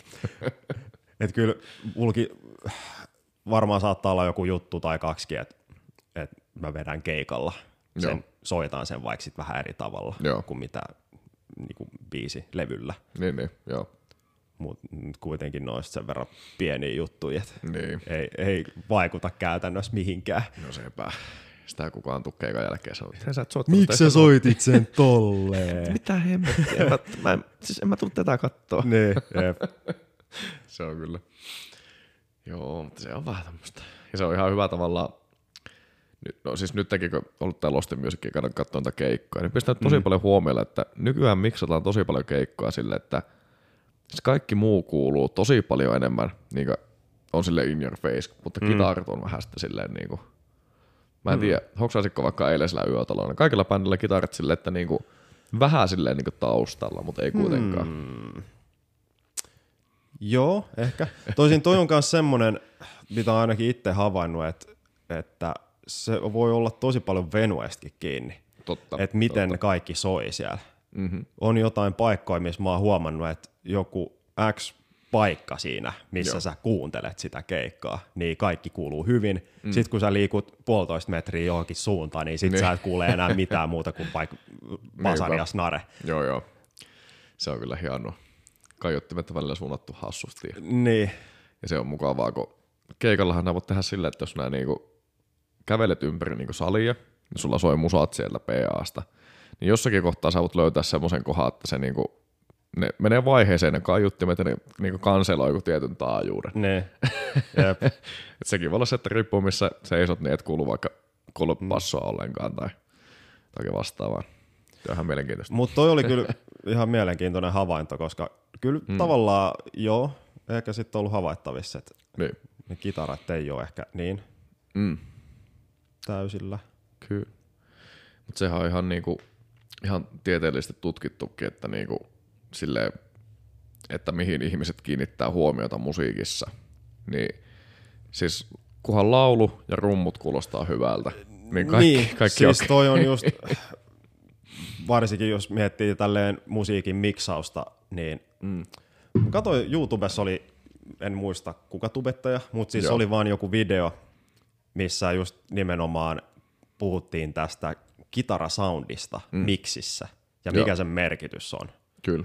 Niin johtopäätös se video loppu, lopussa oli, että ö, miksissä sillä kitarasoundilla ei loppuviimein ole oikeasti niin iso merkitys. Niin. Ja tuntuu, että se kitarasoundi on yleensä se, mitä twiikataan kaikista eniten. Mm, niinpä. se, on, se pitää saada se joku tosi superspesifi soundi, ja sit hinkataan vittu päiviä vaikka, Sepä. että se saadaan. Kun sit viime kädessä se, mikä siinä miksissä on tärkein, että siellä kuuluu ne voksut mm. ja rummut hyvin. Niin, niinpä, Kyllä niin kuin autoskin, jos sä ajat, sulla on se rengashumina ja kaikki, ja Joo. sä kuuntelet radioa, mm. niin mitä sä kuulet? Niin. Voksut ja rummut. sepä, sepä. Sitten se, siellä taustalla on sit vaan jotain, Jotain möyhyä. niin, joka pitää sit, se on semmoinen leijeri siellä taustalla Niinpä, vaan. niinpä. Ja aika harvoin silleen niinku, no okei, levyllä nyt on eri asiat, siitä porukkaa silleen, että niinku, olipa hyvä kitarasoundi Joo. edespäin, mutta, mutta aika, siis, en, en mä tiedä, aika harvoin sitä niinku, mu- muut niinku toiset kitaristit ei tule keikan jälkeen ikinä sanomaan, että kuulostaa vaan kitarit tosi hyvälle. Mm. Mutta totta kai toiset kitaristit on silleen aina kuuntelee tarkasti, mitä siellä tapahtui. Joo, joo. Mutta sitä se vaan on. Niin. Ja varsinkin jossain miksi-hommassa, niin hy- hyvä kitarasoundi, niin siinä on iso osa myös bassosoundia. Niinpä, niinpä. Että ei se ole aina pelkästään se Sepä. skeba, skeba soundi. Mutta se on vaan niin huvittava se, se fakta, että kuinka paljon sitä sa- kitarasoundia oikeastaan aina hierotaan. Niinpä. Just klassinen, että joo, mulla on tässä tämmönen kymmenen mikkiä ja kahdeksan kaappia, että näistä on väännetty tämmönen soundi.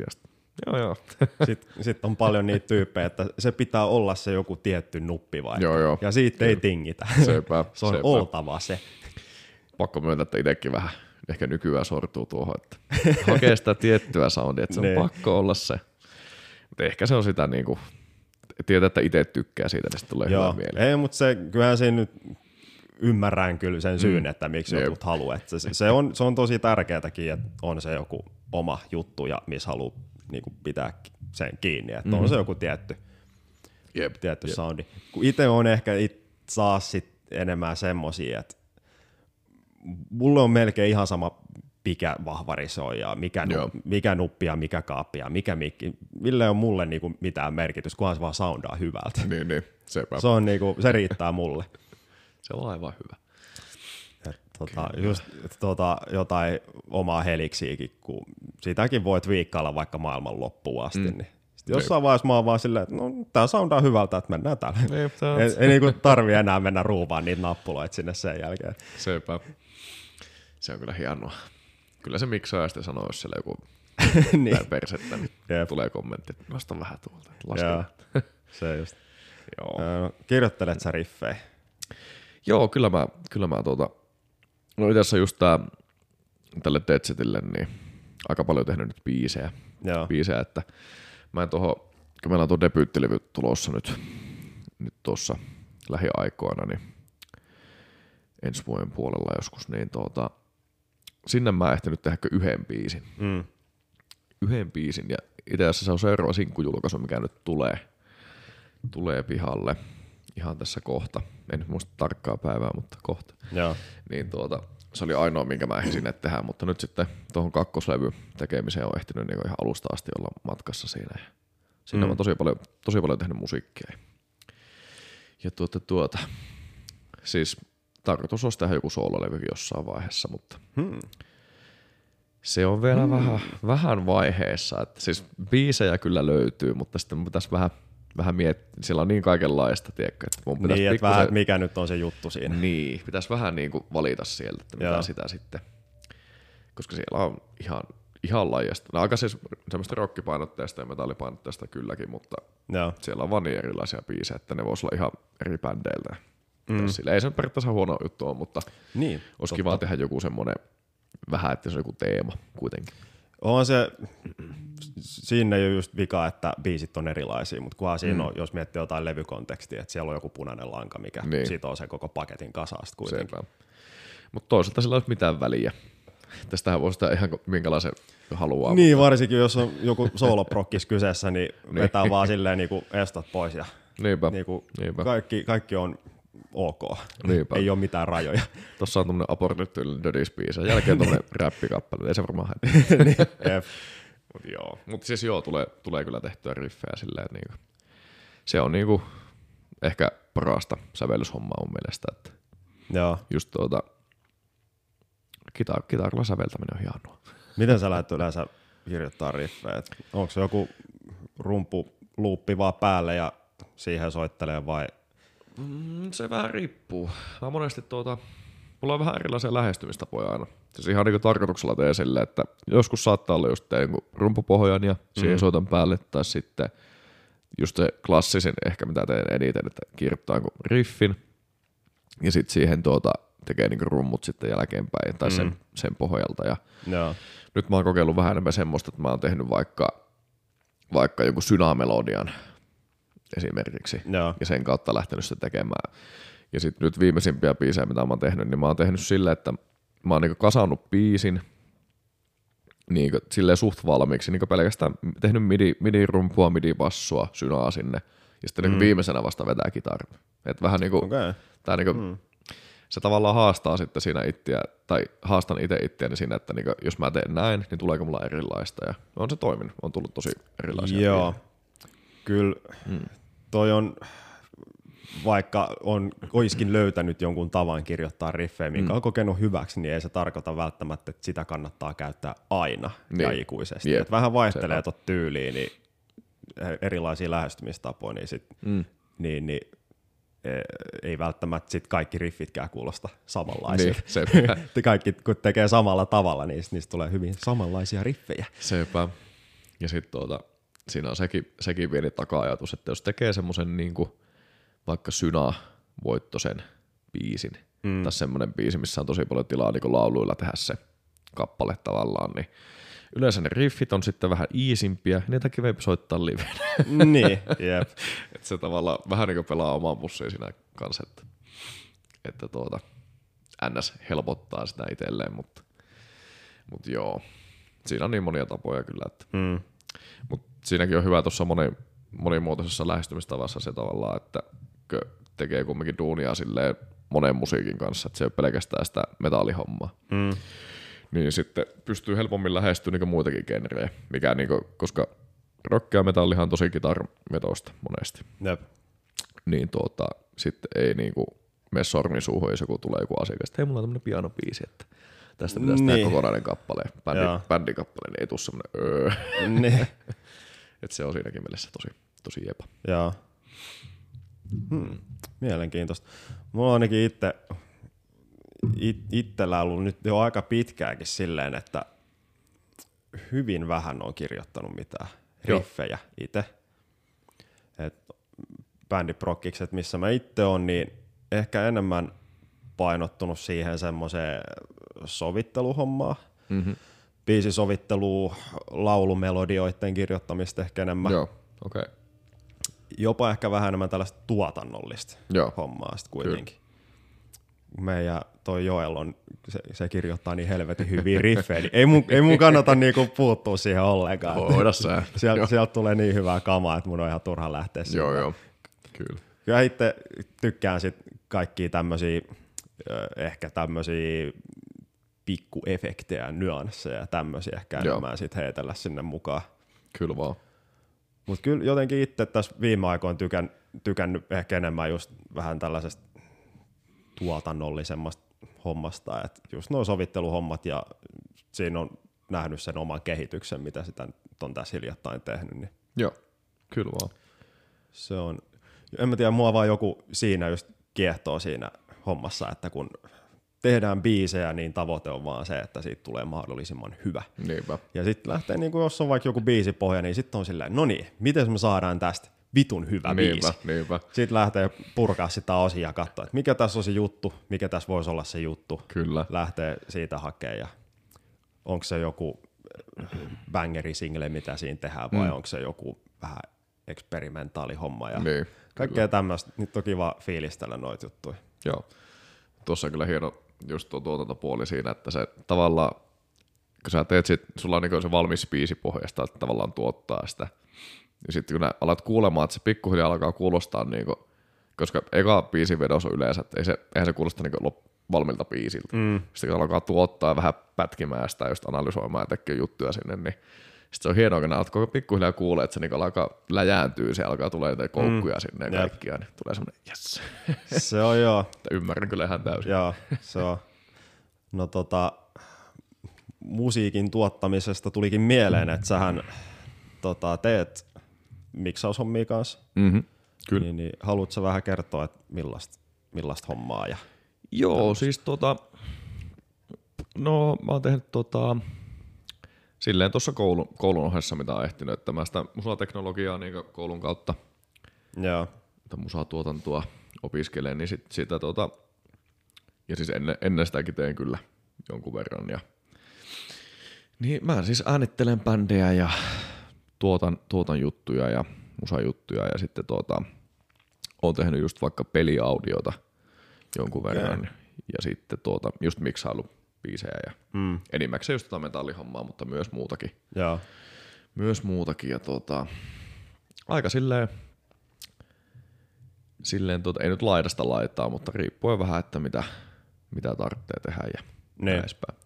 Aika iso, siis aika pieniä bändejä ollut silleen, silleen vielä työstö alla, että no, se vaatisi multa sitä it, itteni brändäystä ja myymistä vähän enemmän, että pystyisi niinkö ottaa isompia projekteja. Mm. Ei koko päivästä ole tehnyt sitä, niin ei ole vielä ollut sitä aikaa, mutta Joo. se varmaan on edessä sekin sitten. Mutta tuota, niin, en tiedä. Siinä on vaan jotakin, just jos se, että niinku, siinä on vaan jotakin hienoa, että saa niinku biisestä tehtyä oikeasti paremman kuulosia. Niin. Ihan sama miten äänittämällä Niin. vai miksaamalla vai niin jotakin kaunista. Mä en. Hankala kuvailla. Mutta joo, siinä on meikä. Miksaat ja äänität. Oot, mm. oot sä tehnyt tollaista tuotantojuttua sitten? Oot, onko sul, oot sä ollut jollain, jollekin bändille tuottajana sitten kanssa? No silleen tota, no totta kai omia, omia bändejä on tuottanut, Niin. mutta en silleen niinku ihan täysin niinku tuottajan roolissa ole toiminut. Mutta silleen, että niinku pikku, siis että mä, siis nyt tarkoitan siis sitä, että en ole niinku biisi alusta asti ollut niinku vaikka tekemässä, Niin. tuottamassa, mutta silleen, että sattanut bändi tulla, että heillä on valmis biisi tässä, että, ja sitten sinne heittänyt, että miten tästä saisi paremman ja mm. just tätä, mistä puhuit äsken. Joo. Niin. semmoista näppäilyä tavallaan tehnyt. Mutta sekin on just, että se on ollut ihan tietoinenkin liike, että koska se tuotantohomma, se vie niin paljon aikaa sitten. Niin. Ja sitä tavallaan sitä henkistä resurssia, mitä, mitä mulla nyt ei ehkä ihan niin kuin, ainakaan sen varmaan puoleen vuoteen vielä ole. Joo. Sitten mun pitäisi niin valmistua tuota koulustakin. Ja, niin sen jälkeen voisi ottaa vähän isompia projekteja. Joo. Mutta tuota, niin enimmäkseen se on ollut sitä niinku, miten se on sitä teknistä puolta, just miksausta Mm, joo. äänittämistä. Mietin vaan, että mm, vähän toi tollanen tuottajan rooli just, että mitä su, jos, mm. mikäli sä vaikka jollekin X-bändille, ne Joo. tulee studioon ja on silleen, me halutaan tehdä levy, Joo. ja sitten sovitte, että sä oot siinä tuottajana, mm. niin mikä sun mielestä on tuottajan semmoinen rooli tommosessa? Toki se varmaan tehdään, mm. mietitään bändin kanssa, että mikä se Joo. tuottajan rooli on, mutta onko sun, jo, sun mielestä jotain semmoisia juttuja, mitkä tuottajan niin kun, ikään kuin kuuluu aina hoitaa?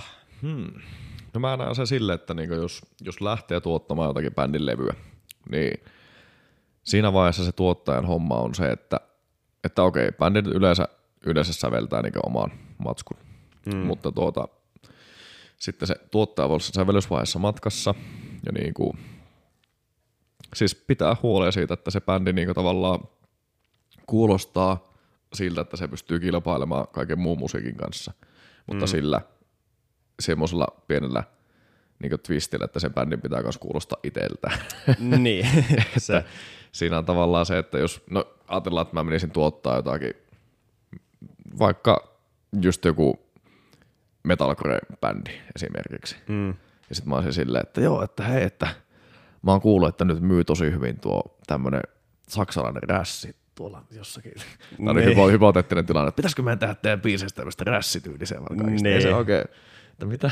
Joo, mitä? ei. Ei. se, se, ei silleen toimi kuitenkaan, että se niinku, se on niinku tosi luovaa työtä, mutta se pitää niinku asettua se artistiasemaan ja sun pitää olla se tyyppi, joka tekee sitä biisistä helvetin hyviä, mutta siltä ne kuulostaa bänd, siltä bändiltä. Joo, mä itse asiassa tuossa tuli mieleen, on kuullut tarinoita isoistakin bändeistä, että niillä on ollut joku ihan mieletön hype päällä. Ja, ja, ja, ja sitten no, no, varmasti jotkut tietää tämmöisiä bändejä. Sitten ne on te, tehnyt jonkun levyn, ja Mhm. mm-hmm. ne on hakenut jotain soundia, mikä on just sillä hetkellä ollut niinku in. Aa, niin, niin. Ja sitten se on kyykännyt se koko homma siihen. Niin, ei, ei niin. se, se bändi ole soundannut enää omalta titteltään, vaan on lähtenyt, tiedätkö, ihan väkisin hakea jotain muuta juttua, mikä on silloin ollut Joo, niinku joo. kova juttu, mm. trendi. Joo, Niin sitten se kaikki, koko homma on kyykännyt sit siihen, ja Mm. sitten kun se kyykkää, niin sieltä on aika vaikea tulla takaisin ylös. sepä. Ja kun tuossa tulee vastaan se tilanne, että niinku, okei, siis se on ihan ok, jos bändi haluaa tehdä niinku tietyn kuulosta, että niin kuvitellaan vaikka, nyt vaikka tuotannollisesti tosi kova juttu on vaikka The Horizonin Wet Beast, mm. tai viimeisin levy tai näin, niin tuota, aika monet bändit on varmasti, että mä haluan kuulostaa tältä ja näin edespäin, ja tuottajat on varmasti se, että okei, tehdään vaan, tehdään vaan, ei mm. mitään.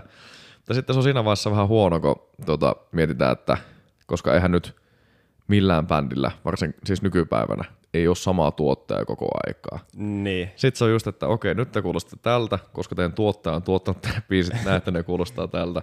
Mitäs sitten, kun te teette omia biisejä taas? Teette jonkun muun kanssa. Mm. Niin sitten on ihan silleen niin kuin, what the fuck.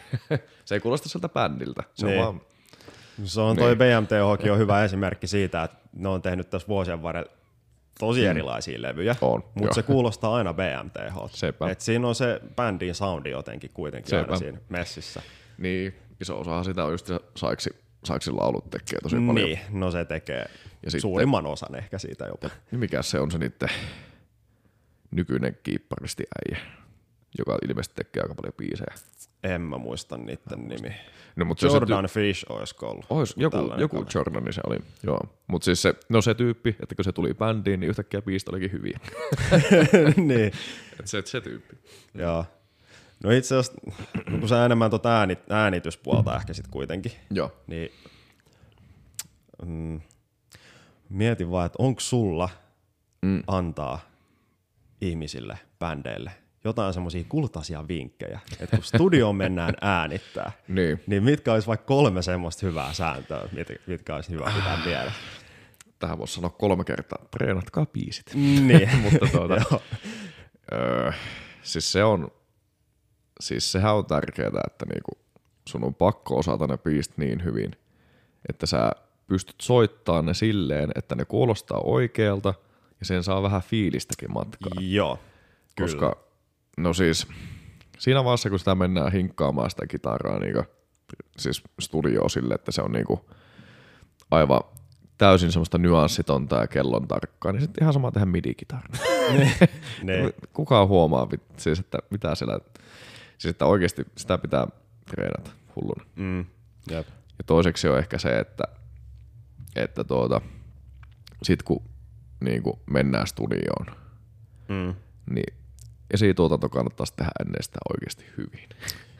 Joo, Se on, siis se on niinku oikeasti puolet niinku hyvästä biisistä on se, että se tehdään, tuotetaan hyvin ennen kuin mennään studioon. joo, Silloin sä tiedät, mitä sinne on tulossa, sä tiedät, miltä se tulee kuulostaa ja onko se hyvä, pitääkö sitä muuttaa jotakin, mikä olisi pitä, pitänyt muuttaa ennen studiota. mm, Ja siis, ethän nää saa niinku, jos sulla on paska biisi, niin ihan sama miten hyvin sä se äänet, niin ei se ole hyvä biisi. niin ja Sitä ei voi tulla hyvä. mua harmittaa myös se, kun niin moni nykyään on silleen, että no sen saa kyllä sit miksis kuulostaa hyvää. Ei, Ei, se vittu vaan mix. toimi silleen, että jos se on, jos se on paskakuulonen biisi, niin se, se, se paskankuulonen biisi vaan kuulostaa miksissä paljon selkeämmin No sepä, sepä. Se on se, että joo, että miksi se tehdään se, että kaikki kuuluu hyvin, niin kaikista on selvää ja näin, niin haluatteko te tästä saa oikeasti selvää? Juu. Mut, Ei, niin. kyllä se on niinku, en mä tiedä, m- m- mulla on jotenkin niin lähellä sydäntä tämä musiikin tuottaminen mm. ollut tässä nyt jo niin pitkä aikaa, että jotenkin vaan jatkuvasti tässä podcastissa, podcastissakin on sille, mm. tehkää mahdollisimman hyviä niistä biiseistä. Niinpä, se on kuitenkin niinpä. se tärkeä juttu siinä. Sepä. Että jengi sitten kuuntelee niitä mm. niin kuin vuosienkin päästä. Niinpä, niinpä. Ja siis oikeasti, että kuka haluaa tehdä niin sen, että no, sulla on joku bändi, teet vaikka jonkun levyn, niin kuka haluaa, että sulla on aina siellä katalogissa se yksi levy, mikä on tehty huonosti. Niin. Oikeesti. Siitä, sä, et, sä et pääse eroon siitä. Se, on, se on siellä sitten. Niin no. Totta kai ne, ne tavallaan unohtuu jossain vaiheessa sitten ehkä, mutta se on silti aina siellä. Jep. Joku sitä käy kuitenkin kuuntelemassa. Mm. Mutta tuota, joo. Mikähän olisi kolmas juttu sitten? Tuossa ehkä ne tärkeimmät. No, no noikin kaksi asiaa, kun pitää mielessä, niin sillä pääsee jo hyvin pitkällä. Sepä. No ehkä sitten sekin on, että niinku, aika monesti ollut semmoisia niinku, tilanteita, että siis on ollut studiossa ja jotenkin on, siis jollekin on niin iskostunut se, se rock'n'rollin ajatustapa, että, että tuota, joo se on ihan okei käydä, teikö, ennen, ennen vaikka kuvitella, että joku laulaja. Mm. Että kaveri käy vetämässä pilkkua asti baarissa vähän viinaa edellisenä iltana Ne. ja seuraavana tuota päivänä tulee sille äänikäheenä ja sille nyt pitäisi vähän tuota vetää vokseja, että eikä se pistää äänittäin vaan. Ja sitten sieltä lähekkää sitä ääntä yhtäkkiä. Sitten, miten, miten tämä oikein lähettää laulua? No mitenkö hän? niin. Et, et on ehkä se pointti, että niinku oikeasti tulee niinku valmiina sitten sinne, että ei, Joo. niinku, ei niinku pelkästään biisien osalta, vaan myös se niinku pitää itsestään huolta. Varsinkin laulajien kanssa se on aina. Mm. Muistan yhden tuota, mulla oli siis äänitin semmoista tosi, tosi semmoista hemmetin hyvä, hyvä laulaja ja äänitin häntä ja sitten ihan vaan siis oli, että oli ajanut pitkän matkan studiolle ja ei ollut saanut vaan nukuttua Joo. tavallaan ennen sitä sessiota. Ei edes ollut mitään niinku biletyshommaa tässä semmoista, mutta ei vaan ollut saanut nukuttua. Joskus näitä tulee. Niin tuota, siinä oli aivan hemmetin vaikeita aluksi, että niinku, siis mä tiedän, että se kaveri olisi pystynyt äänittämään ne jutut, ne lainit varmaan niinku ihan viidessä minuutissa. Mm. Mm. No, ne on tossa täydellistä, hyvä. Mutta siinä meni monta tuntia, että päästiin eka fiilikseen ja sitten kaveri melkein nukkuu siinä vikieessä. Ja Niin. ja sitten kun just on tullut pitkän matkan päästä, että ei tavallaan pysty vaan tekemään sille, että on käynyt nukkumassa ja katsotaan huomenna vaikka uudestaan, että Joo. se ei ollut niin vaihtoehto. Niin siinä se huomaa, että pitää pitää itsestään myös huolta. Joo. Se on just se. Mut Toi on kyllä, valmistautuu hyvin siihen myöskin henkisesti. Mm, kyllä. Se, että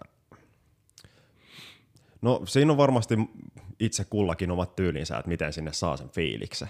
Mutta niin kuin sä sanoit heti alku, että se on, että no ensinnäkin, että osaa soittaa ne biisit, tietää miten ne menee, niin sitten sinne on helpompi saada jos sitä Mm. Fiilistä ehkä enemmän. Öö, itse kuuntelen, olen itse asiassa maininnut sen tässä jossain jaksossa aikaisemminkin, että kuuntelen mm. tuollaista podcastia kuin The Riff Hard Podcast. Mm, Mä en tiedä, onko, onko sulle tuttu. Mä oon nimeen kuullut, en ole koskaan Joo. kuullut itse. Niin muistan vaan, kun siinä siis hostaa tällainen miksaaja äijä, Mm. tota, Eija Levi. Niin siis joo. niin, niin, niin joo. muistan vaan jossain jaksossa, kun se kertoi, että kun hän oli äänittänyt jotain laulajaa, jos, Joo. joku black metal-bändi, Joo. ja, No ja niin. vähän koetettu hakea sitä fiilistä siihen äänityssessioon, niin hän oli ollut vaan silleen, että hei, et tota, voidaanko ottaa toi sun auto ja tuossa on tunnin ajomatkan päässä, niin siellä on semmoinen kiva hautausmaa, niin Mm. jos voitaisiin mennä, se oli ollut vaan silleen, no okei, okay, mennään vaan, että mikäs siinä, että jos, jos se on se, mitä tässä tarvii, niin Aha. no, ne oli mennyt sinne, se äijä oli puoli tuntia pyörinyt siellä fiilistelemässä pimeässä hautausmaassa. Ne oli ajanut takaisin studiolle ja Joo. sanoi, että se ei ole ikinä äänittänyt parempia black metal voksuja, Joo, mitä joo. siltä äijältä lähti sen jälkeen. Et se oli jotenkin haipannut itseensä, päässyt niin, tiedät, se johonkin semmoiseen rooliin. Joo, joo. Koska kyllähän kuitenkin laulajilla niin aika iso osa, kuitenkin mm-hmm. mä en tiedä miten sulla on, mutta ö, ainakin mitä itse on havainnut, niin tosi monella se soundi ja fiilis niin mm. tulee siitä, että siinä mennään jonkinlaiseen hahmoon. Joo. Että siinä vähän näytellään jotain, Mm, jotain joo. juttua. Kyllä vaan. Kyllä siinä on varmasti semmoinenkin aspekti. Se on kaikilla niin semmoinen erilainen. Mutta joo, just niin kuin voisi kuvitella tuo, just tommonen ekstreme tilanne, tuo Blackis-homma, että siinä niin oikeasti niin mennään sinne teatraalisuuden puolelle varmaan mm. aika vahvasti. Mutta itsellä ehkä huomannut semmoiset, että se on enemmän semmoista niin kuin, jos on studiossa, niin pitää päästä vähän semmoiseen samanlaiseen tilaan kuin mikä on vaikka ennen keikkaa. Mm. Just semmoinen, että niinku on adrenaliinia veressä, on semmoinen niinku hype, Jep. semmoinen niinku, että sydän vaan pumppaa verta nopeampaa käytännössä. tai joku tämmöinen, semmoiseen pitää vähän niinku päästä. Sitten siellä alkaa löytyy se meininki.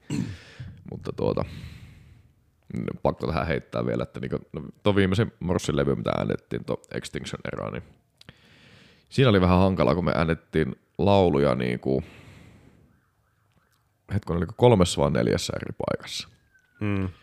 Niin tosi vaikea sille, että niinku, että jossakin, jossakin paikoissa oli vähän niinku kivempaa ja äänittää jossakin vähän semmoista, että ei niin, se vaikka ei ole niin intiimitilaa tai joku vastaava semmoinen. Niin. Se oli tosi vaikea, että siellä oikeasti kuuleekin biiseistä sitten vähän, että jossakin on enemmän fiilistä laulussa kuin toisissa. Joo. Mutta ei, kaikissa on kuitenkin päästy semmoiseen oikeaan fiilikseen, mutta jossakin on vielä enemmän semmoinen, niin kuin, jotenkin tulee paineilla kaikki. Joo, kyllä. Jep. Saatana, että alkoi hälytysajoneuvoja piippailee tuolla niin saatanasta Siellä on joku apokalypsi. hässäkkä meno. Öö, Pidetäänkö vaikka pikku breikki tässä välissä? Niin, Joo. niin tauko, tauko pidetty ja kahvit keitetty. tässä, tässä nyt niin monta jaksoa peräkkäin, niin tota, on tullut melkein jo tavaksi, että kyllähän tässä podi äänittäessä pitää perkele kahvit keittää, mutta Kyllä. nämä tuli tälleen vähän jälkijunasta tähän mukaan. Kyllä se kahvi pitää tiellä. Joo, tuossa käytiinkin hyvää keskustelua erilaisista no, maidoista tai tämmöisistä juomista, mikä toimii hyvin sitten kahvissa.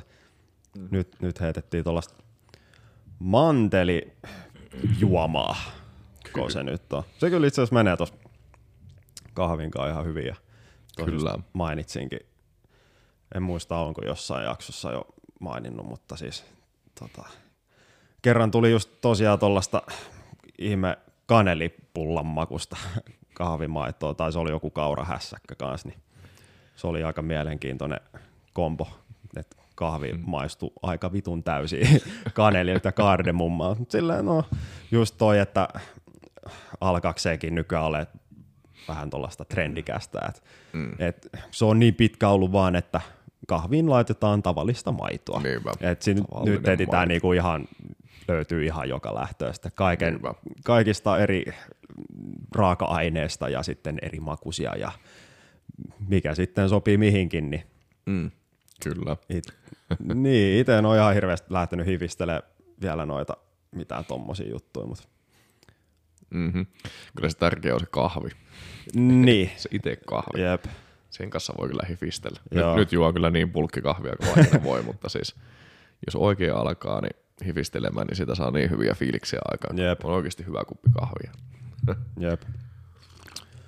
No tota, y- yksi mistä voitaisiin muuten jutellakin, Mm. niin, niin, niin mikä mullakin on hyvin lähellä sydäntä, niin mm. treenaaminen. Yes. Tietääkseni, no salilla mm. treenaat, onko jotain muuta sen lisäksi jotain? Ei tota, nyt on itse ollut tuo sali semmonen aika ainoa juttu. Ja sitten on tullut to, no, peruslenkkeilyä. Lenkkeilyä, Joo. että tuota, semmosia, mä en koskaan ollut mikään juoksija, mutta pitkiä kävelylenkkejä, semmosia, no 10-15 kilsa sitä Joo. väliltä. Niin se on ollut aika hyvää semmoista aktivoimista. Mm.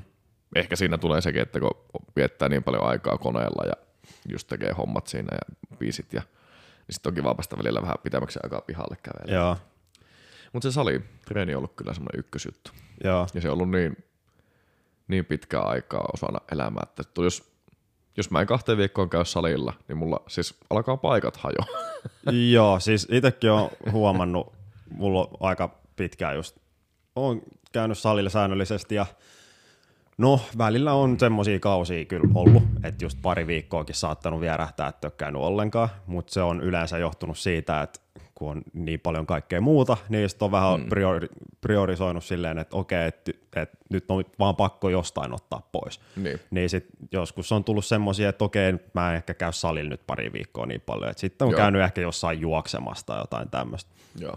Mutta tota, kävelylenkin on mullakin, jos tulee mm. aika paljon käyty. Joo. Ihan vaan kävelee ja juoksee, mutta kyllä se salihomma on ollut kans pitkä ja siitä on tullut niin just semmoinen iso osa kuitenkin mm. sitä elämää, että kyllä se varmaan jatkuu niinku ihan loppuun asti se salihomma niin. kyllä. Kyllä. Kyllä vaan. Tota, mitä sä yleensä teet siellä?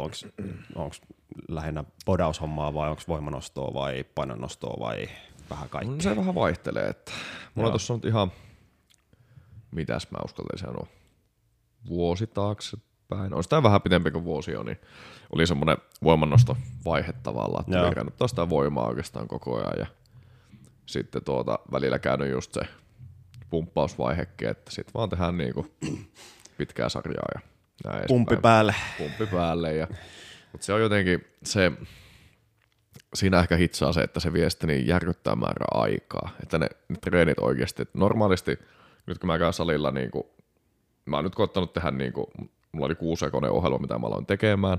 Mm. Se oli vähän ehkä liikaa. Joo, Viikonloput kumminkin yleensä aika täynnä, niin sitten mä ajattelin, no mä teen viisi sekosta, niin, joo, niin se on aika hyvä, että siinä saa kaksi voimapäivää ylä- ja alakropaan, sitten pystyy tekemään vetävät ja työntävät lihakset mm. ja sitten niin yhden jalkapäivän vielä joo, käytännössä. Se on tosi hyvä. Mutta siis nyt se on hyvässä balanssissa, että siellä on niitä voimaliikkeitä ja sitten siellä on myös sitä niin treeni alussa tehdä raskaat Mm. ja sitten se niin kevenee, mutta toistot nousee treenin loppuun. joo. Mulla on itse asiassa aika pitkään nyt taas, välillä vaihtelee vähän tota splittiä, mutta nyt Joo. on ollut just pitkään silleen, että on tyyliin se vetävät liikkeet, työntävät liikkeet, sitten mm. jalat Joo, ja ehkä hartioille ja vatsoille ehkä oma päivä mm. sitten vielä. Mutta silleen just, että nyt on pitkään ollut kyllä vähän semmoinen vaihe, että en ole mitenkään supertavoitteellisesti treenannut. Että se on ehkä ollut vaan semmoista perus ylläpitoa, mm.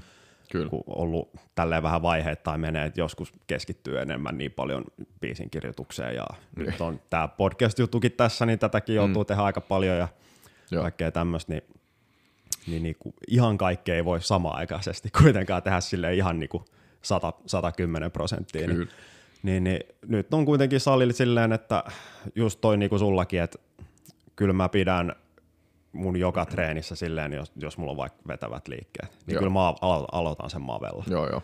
Ja sitten rintapäivänä niin jotain penkkiä tai jotain mm. muuta vario, variaatiota siitä ja, Joo, ja, ja sitten jalkapäivä, niin kyllä se sillä takakyykyllä alkaa aina. Joo, kyllä.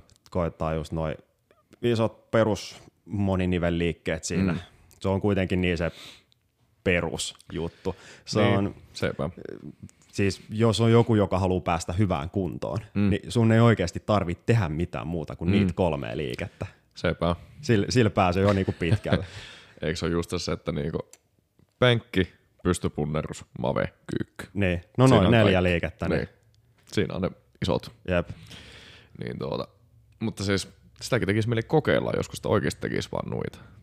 Että niinku oikeasti käys vetää No silleen. mä joskus mm. vähän aikaa itsekin kokeilin tuollaista mm. voimanosto-ohjelmaa, Joo. muistaakseni 531. Joo. Kokeilin, mä en tiedä, onko se sulle tuttu. On, on. Joo, se on siis, äh, se, jos joku kuulijoista haluaa tietää, niin se on siis tämmöisen kuuluisan voimanostajan luoma ohjelma, missä niinku se perustuu siihen, että ekana viikkona tehdään tota, vitosen sarjoja, sitten tokana viikkona kolmosen sarjoja, sitten seuraavalla vaan ykkösiä, raskaita mm. ykkös, ykkösiä ja sitten on lepoviikko, missä sitten tehdään vähän köykäisimmillä. Ja sitten siinä koko ajan isketään, joka treeniviikko tulee tota, pikkasen enemmän sitä painoa niihin mm. sarjoihin, niin kokeilin sitä jonkun aikaa.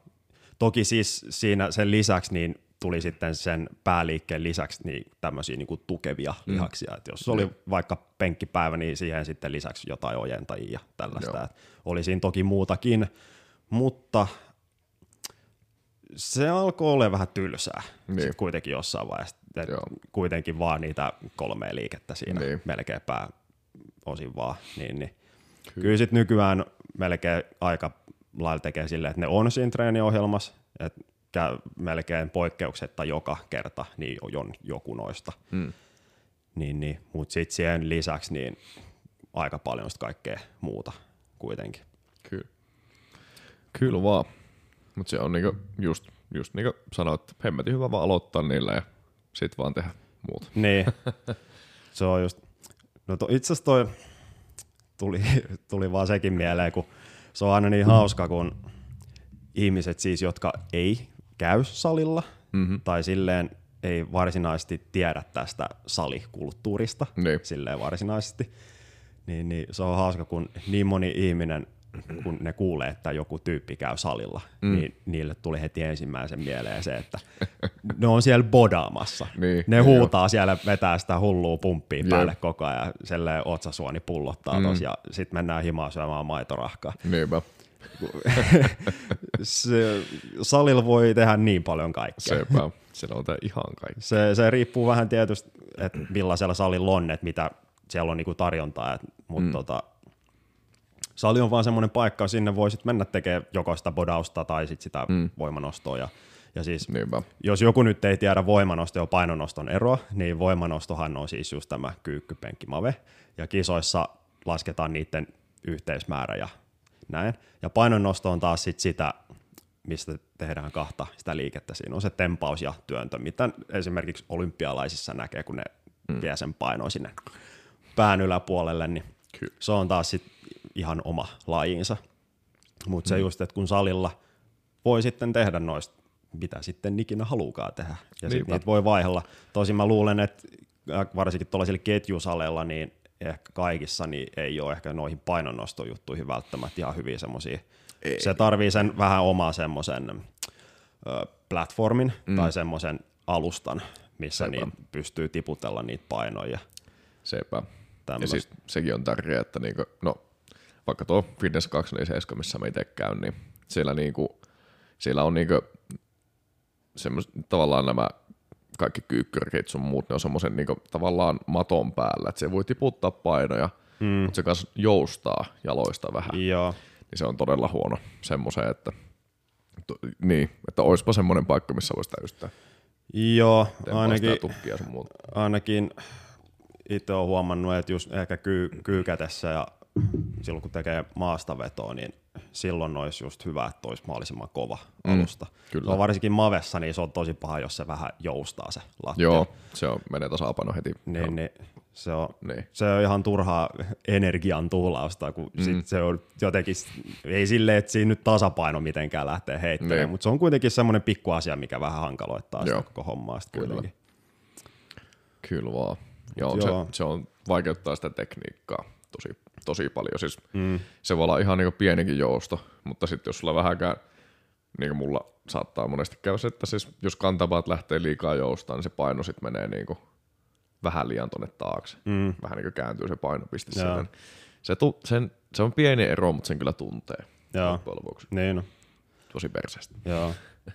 Se on itse tullut, no mm, jotain bodausohjelmiakin on kyllä tullut kokeiltua mm-hmm. silleen, että ei sekään ehkä ollut semmoinen oma, oma juttu. Toisaalta se, Joo. se mikä, mikä tuossa on ainakin itse huomannut, että kun on kokeillut näitä kaiken maailman erilaisia ohjelmia, oli sitten bodausta tai voimanostoa, diipadapa, niin siinä on vähän alkanut löytää, että mikä toimii itsellä mm-hmm. ja mikä ei. Ja sitten sen datan pohjalta niin pystynyt vähän itse tehdä itselle jotain ohjelmia, mm, Totta. niin se on ollut ihan jees, mutta nyt tällä hetkellä niin en tee mitään varsinaista ohjelmaa. Joo. Et menen sinne, teen ne perusliikkeet, teen siellä mm. jotain lisäksi, että Joo. vähän tällaista perusylläpitoa vaan just. Mutta se on ihan hyvä. Se pysyy vähän semmoinen, tekkö, semmoinen no, hyvä rytmi pysyy, mutta silti se on semmoista huoletonta vähän, että niinku, mm. just jos ei ole mitään niinku, semmoista tavoitteellista, niin ihan hyvin voi tehdä noin, että Joo. se on vaan mukavampaa sitten. Se oli, kun mulla yhdessä vaiheessa oli näiden treenihommienkin suhteen, mm. että Niin. vähän liikaa oli näiden tämmöisten joidenkin tiettyjen lukemien perässä. Että pitää Okei. saada jotain, tavoittelee koko ajan jotain mm. tiettyä maalia Joo, ja joo. kaikkea, niin si- se vähän etäännyttää siitä itse tekemisestä. Et mm. Se lähti vähän se fiilis siihen hommaan, niin sitten mä vähän olin silleen, että okei, nyt niin kun, mm. ei jaksa mitään podausohjelmaa tehdä. Kun se saattoi mennä jossain vaiheessa jopa siihenkin, että jos mulla oli joku ohjelma ja siinä oli vaikka kuusi treeniviikkoa, mm. äh, kuusi treenipäivää viikossa. Joo, jo. Ja sitten jos mulla oli joku päivä silleen, että mä en saanut sitä treeniä vedettyä, mm. niin sit mä olin illalla silleen, että voi vittu kun mä en nyt saanut vedettyä sitä jotain jalkapäivää, ja sitten koko viikko oli niinku pilalla sen joo, takia. Joo, niin siinä vaiheessa huomasin, että nyt tää on ehkä vähän niinku mm. liian överiksi mennyt tää homma. Et, kyllä mä tiedän, että sit jos oikeasti haluaa semmosia ihan super mm. hyviä tavoitteita tai niinku maaleja tavoitettu, niin mm. se vaatii kyllä jonkun tietynlaisen asennoitumisen siihenkin hommaan. Niin Mut se, niin jos miettii nyt siis ihan tämmöistä kehonrakentamista esimerkiksi, mm. niin se, että pääsee niihin oikeasti kunnon huipputuloksiin. Joo. Se vaatii niin helvetin paljon duunia, se on niin tarkkaa Sepä. hommaa, että et kyllä se niinku tällaisten bändihommia ja minkä ikinä hommien ohella, niin se on tosi niin. vaikeeta koetapa niinku oikeasti Et... vetää jotakin tot, totista kehonrakennusta sitten silleen, että joo, no pitäisi laittaa kahden viikon kiertoille tässä. Niin, mm. joo, että se, et kyllä se niinku, se vaatii ihan hullu omistautumista. Että niin. sinne, et kun jotkut, Jep. se on niin tavallaan ärsyttää, kun jotkut on silleen, että et, tota, ne näkee jonkun kehonrakenteen, no se varmaan käy salilla ja syö sitä maitorahkaa. Silleen joo, mutta ei se ole ihan niin yksinkertaista. Että se, siinä on aika paljon muuta. Ja vaikka siinä käytettäisikin jotain aineita siihen lisäksi, mm. mutta ei ne aineet sitä niinku kaikkea hoida. Että kyllä se niin, vaatii ihan niin. helvetisti duunia. Että jos niin miettii noita jotain maailmanluokan podareita, niin mm. on sitten ihan mieletön duuni, mitä sit joutuu Sepä. tehdä, että sinne pääsee. Se on kyllä ihan totta. Ei nyt siis tämmöisessä elämän, elämäntilanteessa, missä itse on, niin voisi kuvitellakaan, että pystyisi niinku samalla intens- intensiteetillä tekemään sitä. Joo. Ei. Tuli tosta muuten mieleen, kun sanoit tuon kiertoen, että tiedätkö tämän mm. jenkki hardcore-bändi kuin Harm's Way? En itse asiassa tiedä. tota, no. Niiden solistihan on siis tämmöinen kunnon no, lihapääbodari, tämmöinen niin, kunnon möykky. Joo, niin jo. siis siinäkin just tota, tulee hyvin esille se, että, että se äijä on siis semmoisessa kunnossa, että se, se vaatii jo aika paljon niin kuin duunia. Joo, niin, niin. Sitten kun sä oot kuitenkin kiertävässä bändissä, niin se voi olla helvetin vaikea ylläpitää sitä kuntoa. Varsinkin jos Vois menee kuvitella. vähän pidemmällekin kiertueelle, kun sit se syöminen ja kaikki on niin epäsäännöllistä mm. ja se on vähän mitä on sit siellä tien päällä. Niinpä, niinpä. Varmaan tosi vaikea. Se on kyllä, niin. En tiedä sitten, että ei ole tavallaan kokemusta, että miten se vaikuttaa, niin kuin, tai kuin niin sitä takapakkia tulee, jos saat vaikka kaksi viikkoa, kolme viikkoa, se, että just eh, treenaatko, pystyt treenaamaan ja syöt vähän mitä sattuu ja milloin sattuu. Mm.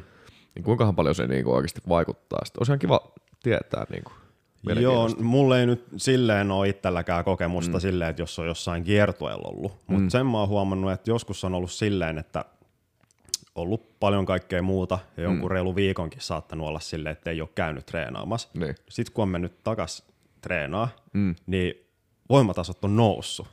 Niin, totta. Et se niin kun keho on jotenkin palautunut siinä helvetin hyvin, että mm. et tota, on silleen, että no nyt ei ole taas käynyt pitkä aikaa, niin ei varmaan jaksa niinku tehdä mitään niin, siellä. Niin. Sitten on ollut silleen, jumalauta, tämä niinku menee ihan tosta noin vaan. Yes. Se on, se on kanssa, siihenkin vaikuttaa niin moni asia just, että mm. aina miten joku treenikin kulkee. Kyllä, kyllä vaan. Se, että nukkuu esimerkiksi riittävästi, niin mm, se, on, se on aina ihan hyvä muutenkin kaik, kaikkeen liittyen. Mm. Se on itselläni ollut kyllä aina tosi vaikea toi, Joo. että saa tarpeeksi unta. Mm. se, se, se on kyllä. Ja se on tosi iso osa sitä hommaa. Niin. Se on oikeasti pakko nukkua, jos sä meinaat palautua. Niin, ja just liittyen melkein ihan mihinkä tahansa. Niin, et se, että saa tarpeeksi sunta, niin se on kyllä. Kyllä. No tota, mm No itse asiassa tuossa kun tuli toi ruokapuolikin nyt esille, niin mm-hmm. onko sulla itsellä joku tietty semmoinen ruokavalio, mikä sulla tukee sun treeniä ja mitä sitten vai onko se vähän silleen, mm. miten nyt ikinä? No se on vähän semmoinen... Kunhan makrot on kohillaan. niin, kun siis nimenomaan, että mä en siis makroja silleen kauheasti edes laske. Joo. Mä teen sillä, että mulla on se niin kuin, mä en ole sen, siis mä en ole ikinä jaksanut tehdä se, että mä niin mittaisin oikeastaan mitään. Joo. Mä vähän sillä, että mä niinku on tässä niinku vuosien mittaan hakenut vähän sen, että mä tiedän, että kuinka paljon pitää syödä, että mulla niinku ei nouse paino tai tipu paino. Mm. Ja sitten jos mä haluan, niin mä pikkusen tiedätkö, vähennän sitä, jos pitää vaikka vähän, on semmoinen, että nyt voisi vähän diettaa, niin Mm. pikkusen ottaa pois, pois safkaa. Ja sitten sille, että kunhan hyvä nyrkkisääntö siinä itsellä, että joka safkalla mitä syö, niin siinä on joku protsku. Joo. Ja sitten tietenkin järkevästi, että ei nyt laita sitä öljyä niihin ruokiin, niin oikeasti ihan vähän, jos on pakko laittaa ja Niin. syö semmoista safkaa, missä on suht vähän rasvaa ja, Mm. ja näin edespäin. Mutta siis semmoista maalaisereillä ajateltua. Joo. Se on, Niin. kun toi on just tosi mm. monella, niin se menee niin tollaseksi, jos haluaa jotain tavo- Mm. tavoitteita, vaikka jotain tietynlaista fysiikkaa, jotain kuntoa, niin Jep. se ei aina tarkoita, että sulla pitää olla joku tosi superspesifi, vaikka mm. ruokavalio, joku Jep. Tosi superspesifi treeniohjelma, ja sun pitää ihan tosi orjallisesti noudattaa niitä. Mutta mm. siis toi, että niin perusmaalaisjärkikin, että syö terveellisesti, mm-hmm. säännöllisesti, ja silleen, että kaikki on säännöllistä mm. niin sen treeninkin suhteen, Jep. niin sillä pääsee niin kuin jo tosi pitkälle. Niin, ja se on niinku hidasta kehitystä tavallaan, mutta se koko ajan menee niinku eteenpäin. Niin, sen takia just nämä kaikki tämmöiset pikadietitkin on niin trendikästä, kun siinä tulokset pitää saada niin kuin heti. Sepä. Et jo- jos mm. sitä niinku puolikin vuotta malttaa, Niin. niin, niin puolessa vuodessa saa oikeastaan aika hyvin tavo- niinku tuloksia. Ja sitten kun se ei oikeasti, se ei, kun se, se tekee silleen niin maltillisesti, niin se ei vaadi niin paljon panosta. Sun ei oikeasti tarvitse mm. niin olla nälissään ja syödä pelkkää kanaa ja riisiä Niin, ja ta- jotakin tämmöistä vastaavaa, vaan sä oikeasti voit tehdä se silleen niin kuin, siis järkevästi. niin, Sille, että katsoo mitä syö vaan ja ei niinku mm. mene näihin, niinku, kun monet on vaikka silleen, että miksi mä en laihdu ja että mä syön vaan salaattia lounaalla. Sitten ne käy vetämässä jonkun lounassalaatin, missä okei, okay, se on iso annos salaattia, mikä on ihan okei. Okay. Sitten se on joku öljyä, joku fiesan niin tai jotain salaattikastiketta ihan niinku uitettu sinne sekä. Että hmm, miksiköhän sulla tipu paino? Niin, mutta toikin just mitä säkin sanoit, että kyllä sen niinku kokemuksen kautta ainakin huomannut itsekin, että, että, että on just kaikenlaisia ruokavalioitakin just silleen, tai niinku tällaisia ruokaohjelmia, mitä ne mm-hmm. nyt sittenkin on, niin niitäkin tullut kokeiltua, niin siinä aika hyvin niinku näkee sen, just toi vähän näkee sen, että just, että mikä se itsellä toimii, että jos syö mm. about tämän verran, niin pysyy about näissä näissä lukemissa, ja sitten jos syö pikkasen enemmän, niin sit siinä tapahtuu näitä asioita, pikkasen vähemmän, niin tapahtuu näitä asioita, että mm. niitäkin vähän silleen kokemuksen kautta tulee, että et, Joo. mä en näe, että se on mikään pakollinen asia, että, että jos sä haluat tuloksia, niin sun Niin. on pakko punnita kaikki sun ruoka. Ei, ei, Ei, se ei on niin todellakaan. Sitten kun mennään tänne näiden ruo- ruokien punni, punnistuksiin ja mm. makrojen laskemiseen, niin silloin yleensä just ollaan hakemassa ehkä niitä vähän spesifimpiä Niin. tavoitteita. Sepä. Et se vaatii just, just sitä omistautumista aika paljon enemmän.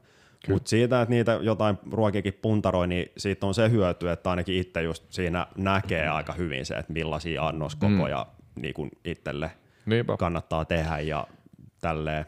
Niin ja siis se on tosi hyvä just silleen, niin kuin, oon mäkin sitä joskus tehnyt, sille, että niin siinä hoksaa sen, että hei, tässä on näin paljon jotakin ja tässä mm. on näin paljon jotakin ja just sille osaa, se pistää asioita perspektiiviin Niin, että sitten kun sit mm. siinä tulee sitä pelisilmää, että Niin, näkee vähän, jep. että et sitten tietää, että milloin on esimerkiksi liikaa ja milloin liian vähän ja Sepä. milloin mitä ikinä. Sepä. Sitten pystyy vaan vähän niin kuin, niin kuin silmämääräisesti katsoa, että joo, tässä on suunnilleen. Mm. Pystyy sanomaan, että okei, tuossa on toi ton verran rotskua. Niin, se, jotain sinne päin, eikä tarkalleen, mutta jotain kuitenkin. No mites, säkin tuossa olit, että syö vaan riisiä ja kanaa koko ajan. Mietit, että onko sul, tota, pystyt sä syödä silleen samaa safkaa vaikka joku, joka päivä? Vai onko sulla semmoinen, että joka päivä mm. pitää olla eri setti? Joo, mulla on siis ehkä nyt mennyt vähän, vähän silleen, että mä niinku viikolla, kun on paljon tekemistä ja kaikkea, että ei oikein edes kiinnosta tehdä safkaa, niin mä teen viikon alussa ison tuota läjä jotakin safkaa, syön sitä viikon. Mm. Ja sitten viikonloppuna oikeastaan niinku, tässä sitten viikolla syö vähän niukemmin jopa. Ja sitten viikonloppuna pystyy vähän niinku, tiedätkö, tankkailemaan ja syömään mitä Joo. haluaa ja ei tarvitse niin paljon miettiä sitä, että se on ollut nyt tosi hyvä, hyvä semmoinen niin itselle toimiva systeemi. Mm. Ja tuota, niin. Mutta siis joo, kyllä sitä pystyy sitä samaa safkaa, mutta sekin on niinku, että mi, mitä se sitten on. Että mäkin tykkään esimerkiksi syö kaiken näköisiä bowleja, että siinä on just joku, joku vaikka salaatti ja sitten joku protsku ja Mm. kasviksia ja, ja papuja sun muita ja Niin. tämmöisiä.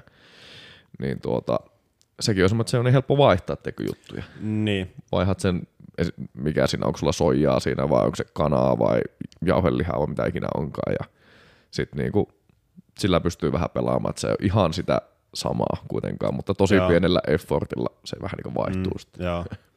No itse on kyllä kans vähän noit tyyppejä, että et siinä mm. arki, arkiviikon aikana niin tulee usein syötyä joka päivä sitä samaa, mm. että sitä tekee silleen vähän reilummin ja syö Joo. sitten sitä. Sitten viikonloppuisinkin vetää sitten yleensä sitä samaa settiä, kun mulla ei ole ikinä ollut varsinaista ongelmaa sen kanssa, että syö samaa mm. ruokaa. Että Joo, tota, ei ole silleen niin väliä.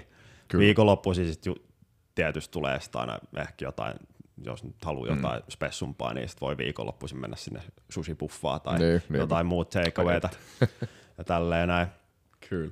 Silleen just, että siinä joku balanssi kuitenkin pysyy mm. siinä, että et sit, sit jos joka päivä alkaa käymään siellä buffassa syömässä ja tälleen, niin se lähtee äkkiä vähän lapasesta se homma. Se lähtee kyllä. Tuossa on kyllä just itsekin kyllä vähän silleen vaihtelee kuitenkin, ettei nyt sille ihan joka ikinen päivä vedä sitä samaa, että mm. et, no ainakin nyt on tehnyt jon, jonkun aikaa silleen, että viikossa on päivä tai pari semmoista, että mä en syö niinku lihaa ollenkaan. Mm. Joo, Ihan, ihan siitäkin syystä, että tota, et itse ainakin koen, että tämmöinen lihatuotanto on ehkä mm. vähän lähtenyt lapasesta, niin Joo, vähän sitä omaa, mieltä. omaa, omaakin kulutustaan niin kuin funtsinut sit siinä, että ihan joka päivä tarvitse sit sitä mm. lihaakaan syödä. Ja Kyllä. Tota, no jotkut nyhtökaarajutut on kyllä ihan, Joo. ihan hyviä kyllä, että silleen tälleen kyllä tulee vaiheltua itsekin sitä. se on kyllä. Mulla on ehdoton, ehdoton yksi suosikeista on soijapihvi. Siis, Ha. Jumalauta, se on hyvä. Joo, Tai siis nimenomaan se, mikähän, mä en muista sitä merkkiä enää, mutta si- niitä saat vaikka tilattua tekkö netistä vähän isomman satsin, kun sehän ei mene miksikään sun pusseissa. niin, Sitä voi kuljettaa. Sairaan hyvä. joo. No tota, no mites sitten, kun tässä sullakin niin on pari bändiprokkista, mm. mitä molempia silleen kuitenkin ihan tosissaan touhutaan ja Mm-hmm. sitten sulla on muut duunit siihen lisäksi ja sitten on varmasti joku oma muu henkilökohtainen elämä ja mm. sitten treenit ja siinä on niinku Niin. aika paljon kaikkea, niin miten mm. sä pidät tämän koko paketin silleen niinku balanssissa? Vai onko se balanssissa? Äh, on se. Tässä on nyt, nyt, siis nyt on semmoinen, että pitkästä aikaa ehkä niinku, siis tosi kauan oli sille, että oli kaikki vähän niin kuin levällä, että, Joo. että jotenkin tuntui, että aika ei riitä mihinkään, mm. vaikka oli varmaan teki vähemmän juttuja kuin nyt. Mutta se on lähinnä se vaan, että nyt mä oon ehkä oppinut sen, että siis kaikki on hyvä pitää silleen balanssissa. Että jos mulla, jos mulla tulee semmoinen olo, että mä en jaksa tehdä mitään musiikkia, niin sitä mä en tee. Mm. Mä pidän sen tauon. Se saattaa olla päivä, se saattaa olla viikko, mm. jopa saattaa olla kaksi viikkoa, että saattaa olla, et en koskekaan kitaraa, en tee yhtään, Joo. kirjoita yhtään sanotuksen pätkää tai mitään. Mutta se oli se, ehkä se tärkeä vaan, että antoi itselleen tavallaan luvan siihen, että tämä on ihan ok. Mutta sitten sen jälkeen tulee taas niitä viikkoja, että, että su, sit sulla tekee mieli tehdä pelkästään musiikkia. Sitten teet kaksi viikkoa pelkästään biisejä ja Niin. sanotuksia ja sitten tulee vaan, niin siis saa tosi lyhyessä ajassa niin tosi paljon aikaiseksi. Mm. Ja se tavallaan maksaa itsensä takaisin. Mutta siis fiiliksen mukaan. Mm. Ja siis siitä on tullut se, se efekti, että on koko ajan vaan, ei tarvitse ressata niin paljon, ei tule niin paljon blokkeja niin kirjoittamiseen ja tämmöiseen. Mm. Ja sitten on muutenkin tosi paljon mukavampi tehdä kaikkea. Että jos semmoista pakottavaa tarvetta, nyt mun on pakko tehdä tuota Mm, tai joo. tätä, niin se on ollut semmoinen iso juttu itselle. Tosi, siis, siis ihan niin tosi helppo asia periaatteessa, että annat mm. vaan sen luvan itselle, sitten no ihan okei. Okay. Joo, se on, kun just itselläkin on ollut aina just vähän se ongelma, että ollut toi just päästä ton kynnyksen yli, että sanoa Joo. itselleen, että se on ihan ok ottaa välillä vähän iisimmin. Mm. Jep. Ainakin itse huomannut, siis varmasti tällainen balanssin löytäminen, niin mm. se on itse kullakin omat juttunsa, miten se, mutta itse ainakin koittanut vähän sillä just, että aika kuitenkin useampi homma, mitä tässä niinku pyörittelee mm. silleen samaaikaisesti, niin Joo, sitä mihinkä sitä energiaa vähän niin kuin kohdistaa, niin mm. sitä vähän silleen vaihtelee, että välillä niin. keskittyy ehkä enemmän siihen treenaamiseen, niin kuin salitreenaamiseen, välillä sitten taas tuohon bändiin ja välillä tuohon bändiin ja niin. välillä tehoviikko vaikka podcast-juttuja ja Joo. tälleen, että vähän silleen shiftailee sitä, että ainakin itse huomannut, että jos mä yritän kaikkea silleen mm. samaan aikaan, niin sitten se, se vähän tuntuu silleen, että ei niinku ei mm. vaan pysty, että kauhean ressi koko ajan päällä. Joo, joo. Nyt pitäisi tehdä tota ja aika niin kuin loppuu kesken. Ja se on ai, ai, ai, ai, ai, ai, ai. Ja kestää kukaan jaksa niin pitkää aikaa. Ei kyllä vähän aikaa sitä jaksaa, mutta se, semmoista ryöpytystä, mutta kyllä mm-hmm. sitten alkaa tietyssä vaiheessa vähän painaa niin. liikaa päälle. Niin. Ja sekin on niin ihmiskohtainen, että niinku, joillakin on sille, että ne pystyy tekemään niinku koko ajan monta asiaa. Ja ne tekee sitä silleen niinku ihan hyvin. Se ei niinku mm. rasita niitä tai mitään. Mutta sitten se on just niinku, no, niinku omalla kohdalla, että tekee silloin, silloin, kun se tuntuu hyvältä, niin tekee jotakin asiaa. Ja sitten saa niinku aivan hemmetin tahilla tehtyä, että niinku mm. saattaa päivässä tehdä saman verran asioita, mikä joku tekisi viikossa mm. käytännössä. Jep. Se on niinku niin tehokasta sitten, että se on mikä kullekin toimii. Niin mm. Se on niin, tästä on niin monen asia, tässä ihmisen kanssa jutellut tästä asiasta, että ei kellään ole samanlaista kuin toisella. Mm. Kaikilla on omat juttusa. Joo. Mystistä. Se on joo. Se, se on vähän vaan just se, että itselläkin tässä aika hiljattain ehkä just tuli semmoinen pieni mm. havahtuminen siihen ja mm. niin kun sitä on aina elänyt siitä drivista ja tälleen näin, mutta nyt tässä aika hiljattain on vähän alkanut just pysähtyä ja miettiä näitä juttuja, että mitkä nyt sitten olisi ne jutut, mitkä toimii itselle ja tälleen, että mm. sitten jo ennen aikaisemmin niin kuin edes miettinytkään. Joo. Et nyt tässä hiljattain sitten on alkanut enemmän keskittyä vähän tähän omaan itseensä. Niin. Ky- kysy, kysy itseltään, että miten mulla menee ja Joo. tälleen näin. Ja sitä kautta sitten vähän näkee, että mitä tarvii mm-hmm. ja tämmöistä. Niin sieltä, sitä kautta niin kuin mä oon lähtenyt hakemaan sitä Joo. balanssia siihen hommaan. Se kuulostaa just hyvältä. Se vaatii ehkä joku semmoisen tietynlaisen havahtumisen siihen. Niin, jep. Varsinkin silloin, jos tekee miljoona asiaa samaan aikaan ja se on semmoista mm. tekemistä ja menemistä koko ajan, niin siinä on tosi vaikea pysähtyä niin, miettiä. Sitten jossain vaiheessa vaan pitää vetää liinat kiinni, että okei, nyt on aika paljon menossa, mitä mm. hän tälle voisi tehdä. Niinpä, niinpä. Mutta tossakin on se, että niinku, jos tottuu johonkin tiettyyn asiaan, no siis kuvitellaan, että tässä on nämä kahvikupit vaikka nyt tässä meidän eessä, niin jos olet siitä niin koko kämmenellä kiinni ja sulla käsi palaa käytännössä siinä, kun se on niin kuuma se kuppi, mm. mutta sä oot tottunut vaan siihen, niin se oot sille, että no, tää on, tää on tämmöistä. Niin. Että tavallaan sitten kun nää hoksaat, että hei, tässä on tää kahva. No, olipa helppoa, miksi mä tein tää aikaisemmin. Niin, yep. semmoinen vaan semmoinen, kun sen tajuaa ja pystyy niinku sisäistämään noita asioita, niin ne. sehän se on se juttu. Mm-hmm. Mutta mm. se kuulostaa helpolta, on tosi vaikeaa oikeasti. Se on jo, ja tämäkin asia on semmoinen, että nämä asiat ei tapahdu silleen yhdessä yössä. mm-hmm. Se on pitkä, pitkä prosessi. Ei saattaa vielä niinku vuosiakin. Mm. Jep. No monesti viekin. Jep. se on kyllä mielenkiintoista. Hmm. Mitäs muuten palatakseni tuohon treenaamiseen. Mm. Joo. Kuuntelet sä musaa silloin, kun sä treenaat? Aina. tota, no, nyt on tämä hetki, kun mä kysyn sulta, että mitkä on kolme semmoista kovassa kuuntelussa ollutta artistia tai bändiä? Ai, ai, ai. Ainakin itse just salilla mm. tulee aika paljon kuunneltua just musaa, niin, niin, niin, niin. Mm-hmm. sitä mm-hmm. kautta ainakin itse huomannut, että mitkä nyt on sille jotenkin sattunut olemaan sellaisessa kovassa luukutuksessa aina. Mm. Joo, tää on kyllä siis, mä oon vähän semmonen nykyään, että mä oon semmonen playlist-tyyppi.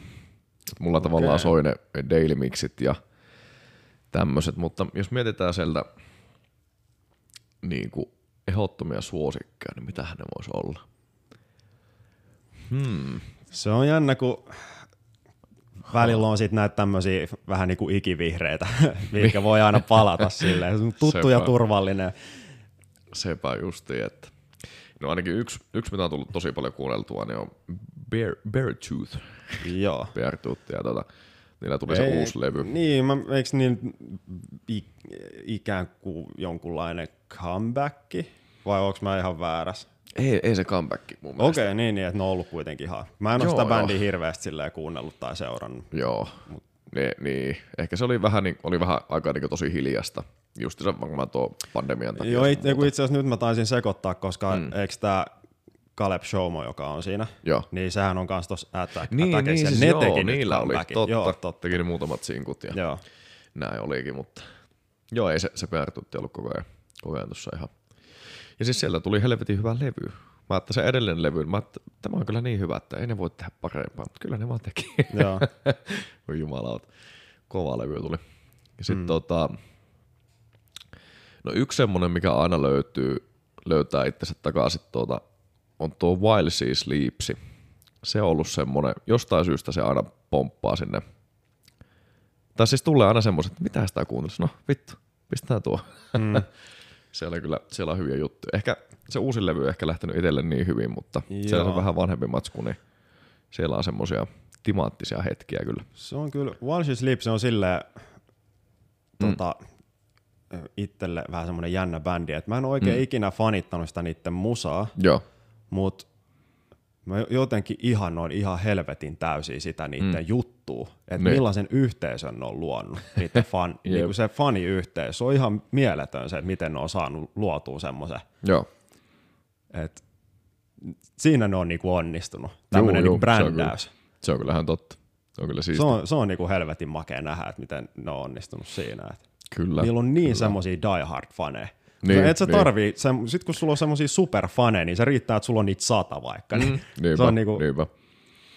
Se on kyllä Niin. ihan totta. Se on siis, ja oha, nythän ne on vielä enemmän vetänyt sitä siihen niin kuin, mä, siis jot- jotenkin se menee levy levyiltä enemmän semmoisen, niin kuin, vaikka itse en silleen niin bändistä edes kauheana loppujen lopuksi tiedä, mutta niissä biiseissä on semmoinen vähän niin kuin, semmoinen oma meininkinsä, että ne tavallaan kas, vähän, siis sama asia kuin oli jossain vaiheessa se Emmure-kulttihomma. mm, Se, niin vähän tulee joku sama, sama fiilis siitä Joo. Voices Sleepsin meiningistä. Semmoista yhteisöllisyyttä haetaan siinä. joo.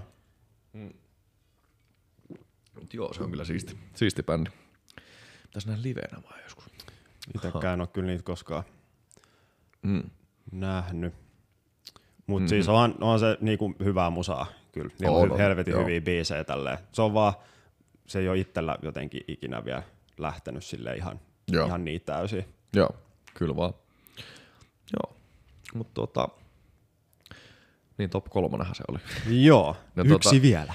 No, tuli tuosta mieleen tuosta liveestä, että tuota, tuo tammikuussahan pitäisi olla Gojira Suomessa. Mm. Ja sitä on tullut kuunneltua nyt tosi paljon.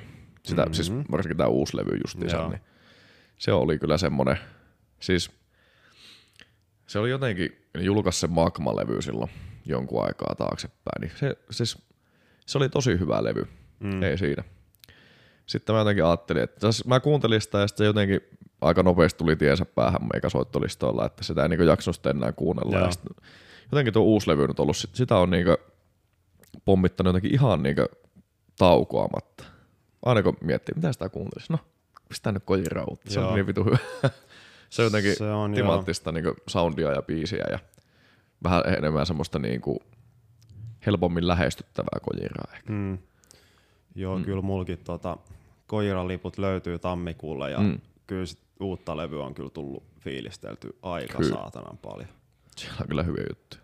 Se on jo, se on kyllä, mä just tää miettii, että se on, tavallaan se levy on vähän semmoinen, että se, se alkupuolisko on ehkä vähän semmoinen hevimpi. Joo, Siinä tokalla puoliskolla on sielläkin oli joku yksi tai kaksi vähän rankempaa Joo. biisiä, mutta se loppupuolisko on ehkä vähän enemmän semmoista himmailua kuitenkin. niin onkin. Mä jotenkin diggaan siitä taas helvetisti. Se on niinku, Joo, se on, se on, mä näen siinä jonkun, se on joku, On- mikä on siinä herättää siis- ainakin itsessä fiiliksi. on siellä vähän semmoista symboliikkaa, että niinku, mm. mitä lähemmäs mennään sitä levyn loppua, niin vähän tuleekin semmoinen tekko, että se vähän niin hiastuu ja tulee semmoinen mm. lopullinen fiilis nimenomaan. Että Ja ainakin mun henkilökohtainen lemppari biisi siltä levyltä on siis se nimikkobiisi Fortitude levyn puolessa välissä. Mm. joo, instrumentaali, mitä se Niin, niin, semmoinen joo, joo, rumpu se, joo. tai semmoinen luuppi, mikä siinä vaan. Niin totta. se, en mä tiedä, mä vaan pääsen jotenkin semmoiseen tosi hyvään moodiin aina siitä. Se on kyllä ihan hauska. Se, siis se niinku, yksittäisenä biisinä se ei oikein, se on vähän jännä. Mutta sitten kun se levy Niin sehän kuuntelee- menee siihen se, se seuraava biisi, niin mm. siinä jatkuu siis se sama Jep, idea, jep. mutta se on vaan niin kuin täyden biisin muodossa. Niin, sepä. Niin se on jotenkin siisti, kun, siis mä muistan, kun mä ensimmäistä kertaa sitä levyä kuuntelin, mä olin sille, että mikä helvetti tää? Mm. mi, mi, mitä tässä nyt tapahtuu, että joo. Ja sitten tuota, sit se jotenkin vaan niinku nitoutui hyvin sinne fiilikseen sinne levyn keskelle. Mm. oli tosi siisti. Siisti veto. Joo, se on kyllä helvetin hyvä levy, että On, on kyllä. ainakin itselle semmoinen aika neljä puoli kautta viisi. Joo, se aika. Että al- Joo. aika, al- alkaa olla aika lähellä niin kuin täydellistä niin kuin omaa, omaa maku. Se on kyllä ihan totta. Se on kyllä, eipä ne huono levy ole tehnytkään, mutta ainakaan nyt vähän aikaa, mutta siis mm. hyvin vedetty. Joo. no, se on kyllä muutenkin semmoinen bändi, että on bändit on, tai jotkut bändit on semmoisia, että niistä tulee isoja jonkun tietyn vaikka biisin tai jonkun levyn myötä. Mm. Se vähän silleen lähtee käsistä se homma, niin silleen räjähdysmäisesti siis Niin. niin. lähtee. Joo, Tuntuu, että Goira on sitten taas ollut ehkä vähän enemmän semmoinen, että ne on alusta asti tehnyt semmoista tosi vakaata tasasta nousua. mm-hmm. Ehkä sitten kuitenkin. No okei, toi Magma-levy vissiin pikkasen vähän Mm. niinku ponnahti sitten Jep, taas. jep. Mutta kyllä se bändi niinku mun mielestä nyt on alkanut vasta pääsee sille niinku ansaitsemalleen paikalle. Mm.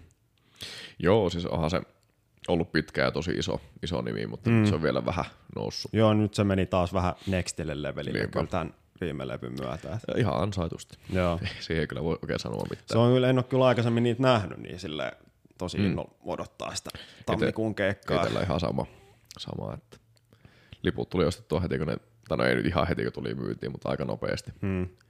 Ennen kuin se siirtyi sinne Blackboxiin. Joo. Joo. No mulla kävi just sama, että sain semmoiset huonot istumapaikat ja Niin, niin. sitten se päivittyi sinne Blackboxiin ja sitten yes. oli onnenpäivät. joo, joo.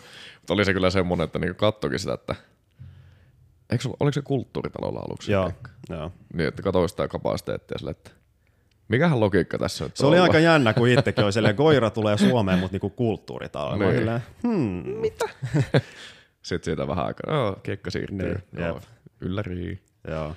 Ja tässä on, tässä on kyllä haus, hauska tuota, siis kun mä en ikinä käynyt sillä Blackboxissa, vaikka olisi varmaan pitänyt tehdä joskus, mutta siis en ole käynyt siellä ja sitten vielä pääsee katsomaan Kojiraa, niin kun sitäkään nähnyt koskaan. Mm. Mm, Elämysten ilta.